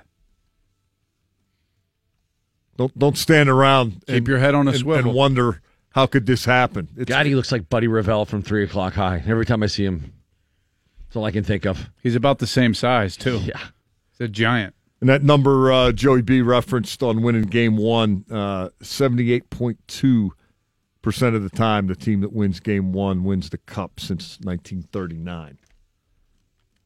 Pirates uh, are giving the ball to Joe Musgrove tonight against the Cubs, and man, do they need a stopper type of effort out of Musgrove in his second start with the Pirates.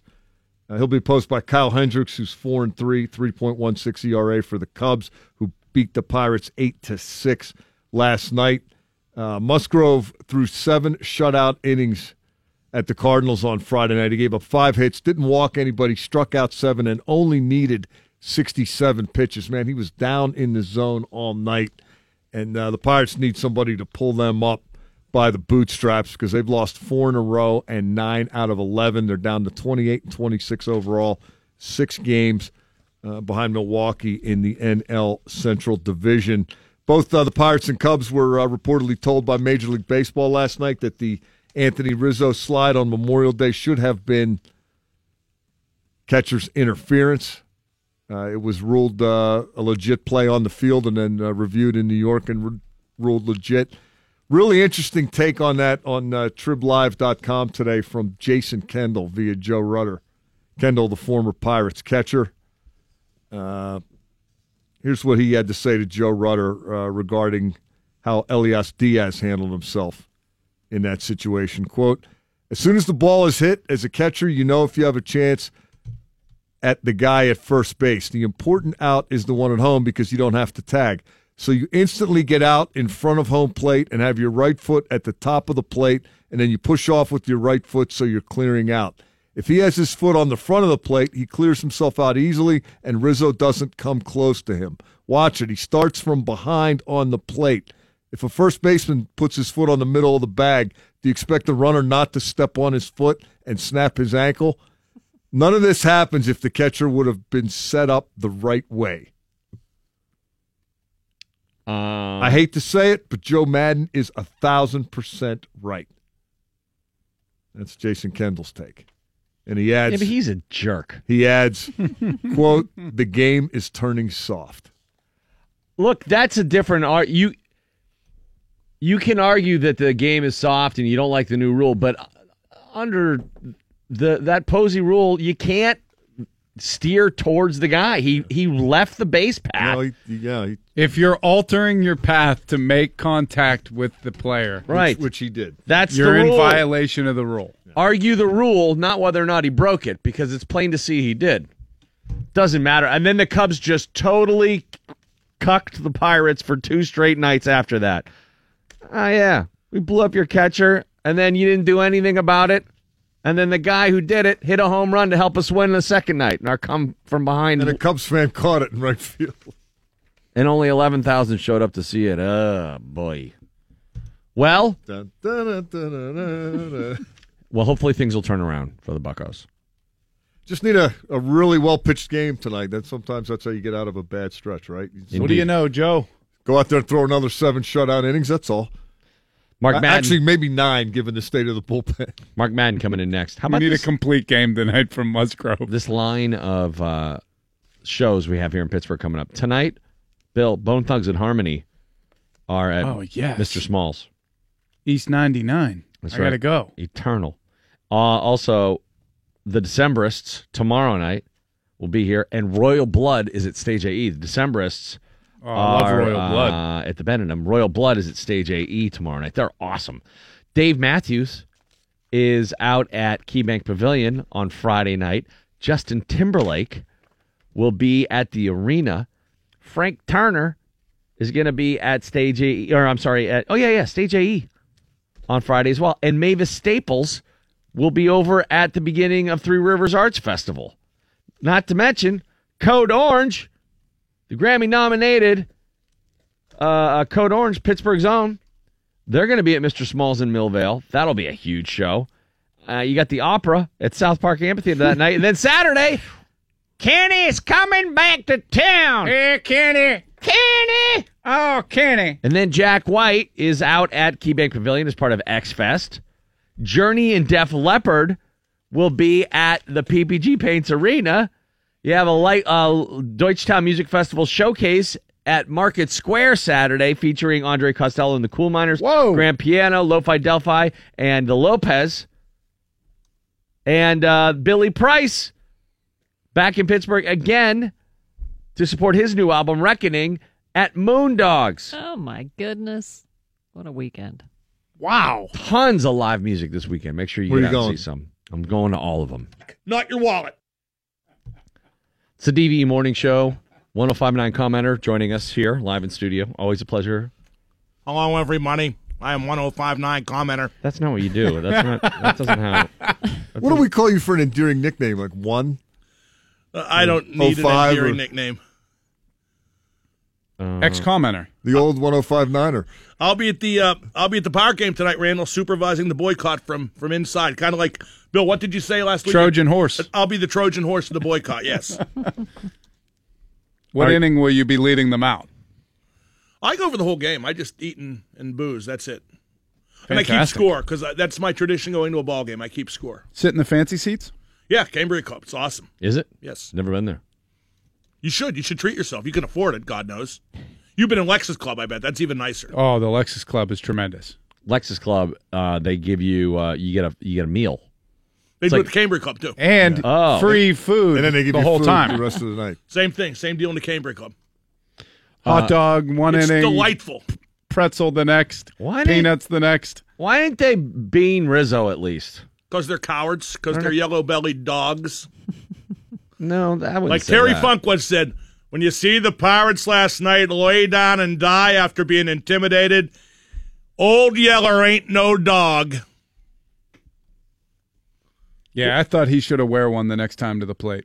I mean, and- and not only that, they've lost nine of 11 now. Couldn't they have stood to deliver themselves a wake up call and, you know, try to rally themselves around a, a bench emptying incident? I mean, it's just a team that, that i- i- i- whatever it is it never had, it still hasn't got. Joe Maddon and now Jason Kendall both saying, "Oh, totally clean slide," despite what the league has said. I would love to see Jason Kendall if he absorbed that slide. It, it, it'd have been whining like the whiny biatch he always was. and, and Joe and Joe Maddon's just Joe Maddon, O N, not E N, is just a miserable jerk. I mean, you know, he won one World Series. He said unlimited resources to work with in Chicago. He's only won once, but everybody remembers because they uh Curse breaker. yeah, they didn't win in forever, and now he acts like Abner Doubleday. But to be fair, he acted like Abner Doubleday before he won, like he invented baseball. That's who Abner Doubleday is. the inventor of baseball. You, you knew that, right? Yeah, I was just glad that you explained it. Well, I, I, I never assume the listener knows too much. Who invented baseball or basketball? Dr. James Naismith, Dr. James Naismith. Who invented football? Vince Lombardi. Chuck Noll. Chuck Noll. Correct. You know, I want to talk about the Roseanne thing. I don't. Okay, here's what I think. Okay. Um, I I understand she should be fired. She really should be. Uh, and that was when she went way over the line. I don't Mhm. care about the Ambien tweeting or whatever. But uh, ABC's owned by Disney, right? Correct. Disney also owns ESPN. Correct. Here's a couple Keith Olbermann tweets in, in recent days to uh, to some sheriff Joe Arpaio. You familiar with him? Yeah, Yes. the racist sheriff who was Got pardoned, by the president Right. despite the fact that he's a felon. Right. Uh, Keith Olbermann tweeted, "You and POTUS can go f yourselves, you racist Nazi f's." And then he also tweeted, "F you, real Donald Trump, Nazi, Nazi, f Nazi, Nazi, racist Nazi bigot, go f yourself." Uh, racist Nazi effers. I see there being a difference between telling racists to f off uh, and just being racist. I think using the F word repeatedly on Twitter is not something that Disney should tolerate from an employee. Maybe not. I wouldn't equate what he's doing with Roseanne. the, the I- reason I, I would equate it in terms of embarrassing the company. So when you fire Roseanne and don't fire Keith Olbermann, in fact, give him a promotion, increase his duties, and that's good because I think a 65 year old man should do something else besides stay home and play with his baseball cards. But uh, but but when you when you fire Roseanne and don't fire Olbermann, you're picking sides. You're not doing what's right. You're picking sides. Honestly, but uh, where no, does Olbermann that- work? no, no, no, no, no. I could- Racism is not an ideology. Racism is not a side. Racism is what both sides should be against. There is one thing where a guy is calling out the people who are racist in a manner. You you could say he should be fired for doing that, but not because it's the same thing on the other You're side. right. You're, you're right. You're Those right are two that. different things. That- that's a good point. You just every side should rail against racists. Right. She is a proven time honored racist. She has always been this character. Okay, it is not the one about- tweet that did it. let's It talk is- about she has embarrassing the established a part then. of that's a different thing. She's established a but he- pattern of saying black people are like apes. She has established a pattern of anti-Semitism. She's established a pattern of of of backing up and retweeting conspiracy theories that are steeped in Is Trump racist a Nazi? tropes. Trump a Nazi? Uh, Because Olbermann's called him a Nazi. That's a terrible thing to say. The, these are different differences of opinion. You, uh, racism is not an opinion that either side is going to embrace. So I don't know. I you they- can say he should be fired, but not. It's not the same thing. Well, they should both be fired because their their conduct is both embarrassing to, to Disney. Yeah, I don't care. I'm not defending Keith Olbermann. Uh, I, I'll defend anybody who calls out Nazis and racists. Yeah, and Joe Arpaio is a definite racist. There's no doubt about that. And Trump a Nazi? See, I th- I think that Is he a member of the Nazi Party? I No. think that calling people Nazis is not helping anything. Right, I agree. And Keith Olbermann, that's fine. But I, if you want, if you want to lobby to get him fired, I don't really care about that. But what I'm Oh, trying I'm to say is, you to get him fired. I cannot say care. No, he already that- has the pirate boycott. I mean, he's got too Yeah, much I, on his plate. I plate. got a lot going on. well, the idea, I don't like you. I don't like it when somebody gets fired for a joke. But this is not a joke. This is an established pattern of racism. I, don't disagree with that, but by the same token, it disturbs me a bit that now we're putting rules on being funny. But No, no, no, no, no. We're putting rules on racists. We're putting rules on racism. And you cannot say this was a one-off joke. She uh, has uh, uh, All in the Family used repeatedly. racism as the central theme of its comedy. This is not satire. okay. Completely different. You're uh, being disingenuous if you say it's anything else. No, I know. it. I, I like I said, I'm not defending her. I just don't like it when there's rules on being funny, which there are now. No question. She's not being funny. No, that's a good point. It wasn't funny. It was her lame attempt to be funny, and it didn't work, and it was racist besides. It was another promulgation of racist tropes, which she has done What? repeatedly. That was a lot. It's a lot of words. A lot to unpack there. No, like because I'll dude, I'll defend of tropes. I will. De- I'll defend you for saying something stupid, like you know you shouldn't have got fired for what you said that one time. But uh, your bosses, uh, you know, they were probably looking for a reason. Keith Olbermann calling the president a Nazi F is far more offensive than what I said. Was he uh, then employed by ESPN when he when he put that on there? Worse if he wasn't. Then they went and fired the, and hired the guy who did that. But I, don't know. I honestly didn't know he was on ESPN. I, I just thought he was a Well, crazy they're person increasing on the his internet. duties. They're increasing his duties. Well, at any rate, uh, He's increasing his duties. I can't wait for the Pirate game. You're very excited about that. Yeah. Why wouldn't I be? I, here's my to go thing. and, my- to go and see them not battle for nine innings, it'll be inspirational. Well, we're going to go and honor Stan on Thursday. Right. That's very nice. Good for Stan. I'm very media happy award about from that. the Pirates Right. On Thursday. We're looking forward to that. You said Right. you keep score, right? Yeah, I do. I keep score. I, I keep a scorecard at the baseball game. If a guy's caught looking, do you put the backwards K? Yes, I do. That's great, right? Yeah. No, that that it makes you pay attention to the game. And I and I think, you know, I, I really people won't believe this. I really do like baseball. I think it's a great game. I just think the Pirates have ruined interest in the local franchise for people who would like to, you know, do their best to win and play the best players and goofy stuff like that. Didn't Doc Ellis give you a ride home or something like yeah, that? Yeah, yeah, I've told that story on the show, haven't I? Uh huh. Would you like to hear it again? Yes. Randall? I mean, is it funny? But tell it as Roseanne. Make it really racist.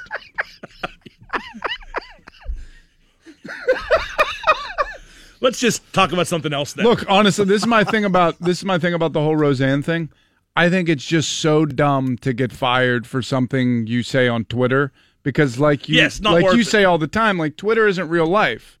Well, like, And so hey, why, why why get fired? Why, It's now going on eight weeks where I've stopped responding to people I don't know on Twitter. Uh, it, it has brought about such a blissful change in me. I'm so happy not dealing with the hoi polloi. I want to tell people you did come in singing today. Yep, you seem happier. Mark uh, uh, threw the door open and said, "Good morning, everyone." And then he kicked. He did a high kick. He touched. no, yeah, he he high kicked and touched his toe. yeah. I couldn't touch my toe. You did. You held your hand I just straight did- out, There's and no you, hope and of you that. kicked and touched it. Absolutely not. You did. Can I Look, touch your look, toe? see? Dude, Can't do it. Oh, you're gonna fall backwards. Can't do it. Yeah, I know. I know. bad. Credit for trying, which the Pirates didn't because they're cowards. Did you like game one, or do you want a little more structure and? Uh, Uh, no, How about nicer more of a ice? How about a better ice surface? very exciting. Now they're saying the ice was bad because of the pregame. I think the 90 degree temperatures and I think, humidity I think has a lot to do with it. in yeah. Pyrotechnics. in, in, in late May might have more to do Yeah. with it. Yeah, I mean, I, I'm sure it didn't help to have ice capades before the game. Season's too long. I mean, that's Without a that's doubt. It, it in a nutshell. But I thought it was a great game. Uh, I I thought it, it, it's a very clear delineation. It's the it's the it's the Knights' speed and team cohesion against the Capitals' physicality and star power. I, it's a classic matchup, and I thought the first game was great. I I just don't want to see Tom Wilson get his name on the cup. Uh, then again, I'm, I don't want to see Revo get his name on the cup either. I I don't like the goon who plays the star, and for him to get the game-winning goal in the first game would make him even more insufferable than he usually was here, even when he was a scratch. And you're fine with the league no action on Wilson? Given the way they've applied the policy, yes, uh, but that should be a suspension. Because It's Marcia just- Show didn't die. It's just, that's right. Yeah. Right. It's just not in there. And plus, he came back in the game, and that shouldn't matter, but it does to them. Mm-hmm. You know, but the thing is, you got a goon. You got a guy who couldn't play the game a lick and, and just stayed in the game by being a, a cheap, dirty, you know, uh, goon, uh, making the determination on that. And of course, he's going to protect his own. Of course, he's going to defend perceived grit. Mark Madden, he's on 1059 The X. Freedom of expression all day long. Went from three on, till six. On 1059 The X. Yeah, 3 to 6. Well, that don't- don't forget when I say something offensive, that's 1059 commenter. The It's not 10 you. The only 105 the old you. 1059ers I've heard him call. Freedom of speech is not freedom of consequence. I know. As you well know. Don't I ever? As you No, no, no. And it's Know the same. well, but yeah. it's the same thing. If the NFL owners would tell the players they have to stand, then they have to stand, or or get fined or suspended or cut because it's a condition of employment. Nobody should. Isn't it a weird thing though? Like, are there other civil liberties that are restricted as a condition of employment anywhere? I was trying to think of this yesterday. Probably. Like, can your employer keeping you keep you from going to vote? Or I mean, that's probably a bad one. I'm, Didn't they I- I'm not, take- tr- I- I'm didn't they trying to make the God out argument. I'm the trying schools? to. I'm, I'm wondering if there is one. Well, didn't they t- sort of restrict it by uh, eliminating it from the schools? Like they don't do the "God Bless America" at schools anymore. Don't they do the Pledge of Allegiance anymore? I don't think so. Uh, I have no idea. But, but like if, if if that costs the business money and they make it a condition of employment, I don't see how anybody could have a problem with it. They made a big mistake trying to split the difference to keep everybody happy. No, They made honestly, it- if they wouldn't have said anything, it would have gone away. Yes, that's right. Every every time they they make a quote unquote decision, or in this case, promulgate your word, a giant loophole, then it just resets the the, the, the news cycle, which is the last thing they want to do. and yet, They're stupid. Well, in a way, in a way, it's inspiring because you got a bunch of rich white bullies, the NFL owners, Mhm. who have who have bullied people all their lives based on being rich and being white. Along comes a bigger, richer white bully that's bullying them. Even though the whole thing's pathetic, it's also kind of funny. mm-hmm. It'd be funny if it wasn't so pathetic. That's I couldn't have put it better. That's the slogan for Mark Madden's show. Three to six. I, no, I think you got it backwards. It would be Yeah. pathetic if it wasn't so. Funny. Uh, that's something. I know there were pathetics in there. yeah. I don't think it was the first word, though. I, I got to talk to my publicist. Somebody better figure this out. Uh, Mike will have Valerie, or uh, I'm sorry, uh, uh, uh, Mark will have Valerie Jarrett on the show today, and, and uh, Keith Olbermann. Wait, what? Jemele Hill. You, you know, and? Keith Olbermann's? Keith Michelle Olbermann's an all-time Sports Center great. Everybody hates Keith Olbermann. There's nobody that likes Keith See, Olbermann. I was going to say, but I hate him. Yeah. the, he has no fans. Uh, the people. And he thinks everybody has a personal agenda against him. Like one time I commented that, that he, he did a commentary and I posted, I said, this is, you know, right to the heart of the matter on whatever issue it was, I forget. And he and he tweets back, given our past, I really appreciate that that thing. I go, what past? Like, cause like, you know, I don't, I just don't take slights between. oh, so uh, you complimented him on a commentary? Yeah. And he, He was said he like, goes, given I- that you hate me. Yeah, exactly. And like, I, I just never even thought of that for a How second. does he know your inner thoughts? Maybe he had your diary or One something. time, one time I wrote for the Post Gazette when I wrote a column for them.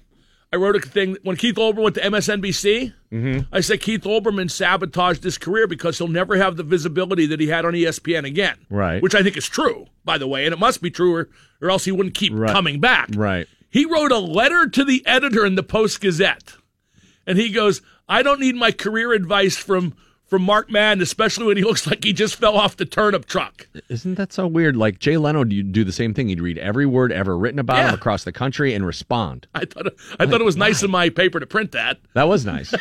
Ne- never has an employee been so hated by his employer. I mean, the Post Gazette might have liked me less than than the NFL liked Kaepernick. I don't know. I don't know about that, but um, at any rate, listen to Mark this afternoon. Tomorrow on the show, special thanks, by the way, to uh, Joe Bartnick from the Puck Off podcast for joining us earlier, and Mr. Wednesday Jeff Kunkel. He'll be down at Hambones tomorrow night, where they're doing uh, comedy all night as they do on Thursdays. John Hodgman, author of Vacationland, on the show tomorrow, and we'll honor Stan the Man along with the uh, Pittsburgh Pirates tomorrow. He'll receive uh, a Lifetime Achievement Award, I believe, also uh, alongside Bob Smizek. Yeah, that's great that Stan's getting honored.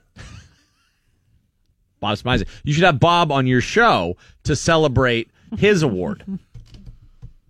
I would sooner feed my genitals into a meat grinder.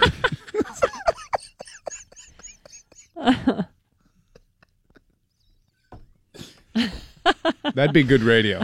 Do we have a meat Is everyone grinder? picturing that? I I said that. No, we, we don't have a meat grinder. Pittsburgh. Don't touch your face. They got him dead, Pittsburgh, all day, baby. For now, you guys call me Ronald. Would you not eat my pants? Ronald. Ah!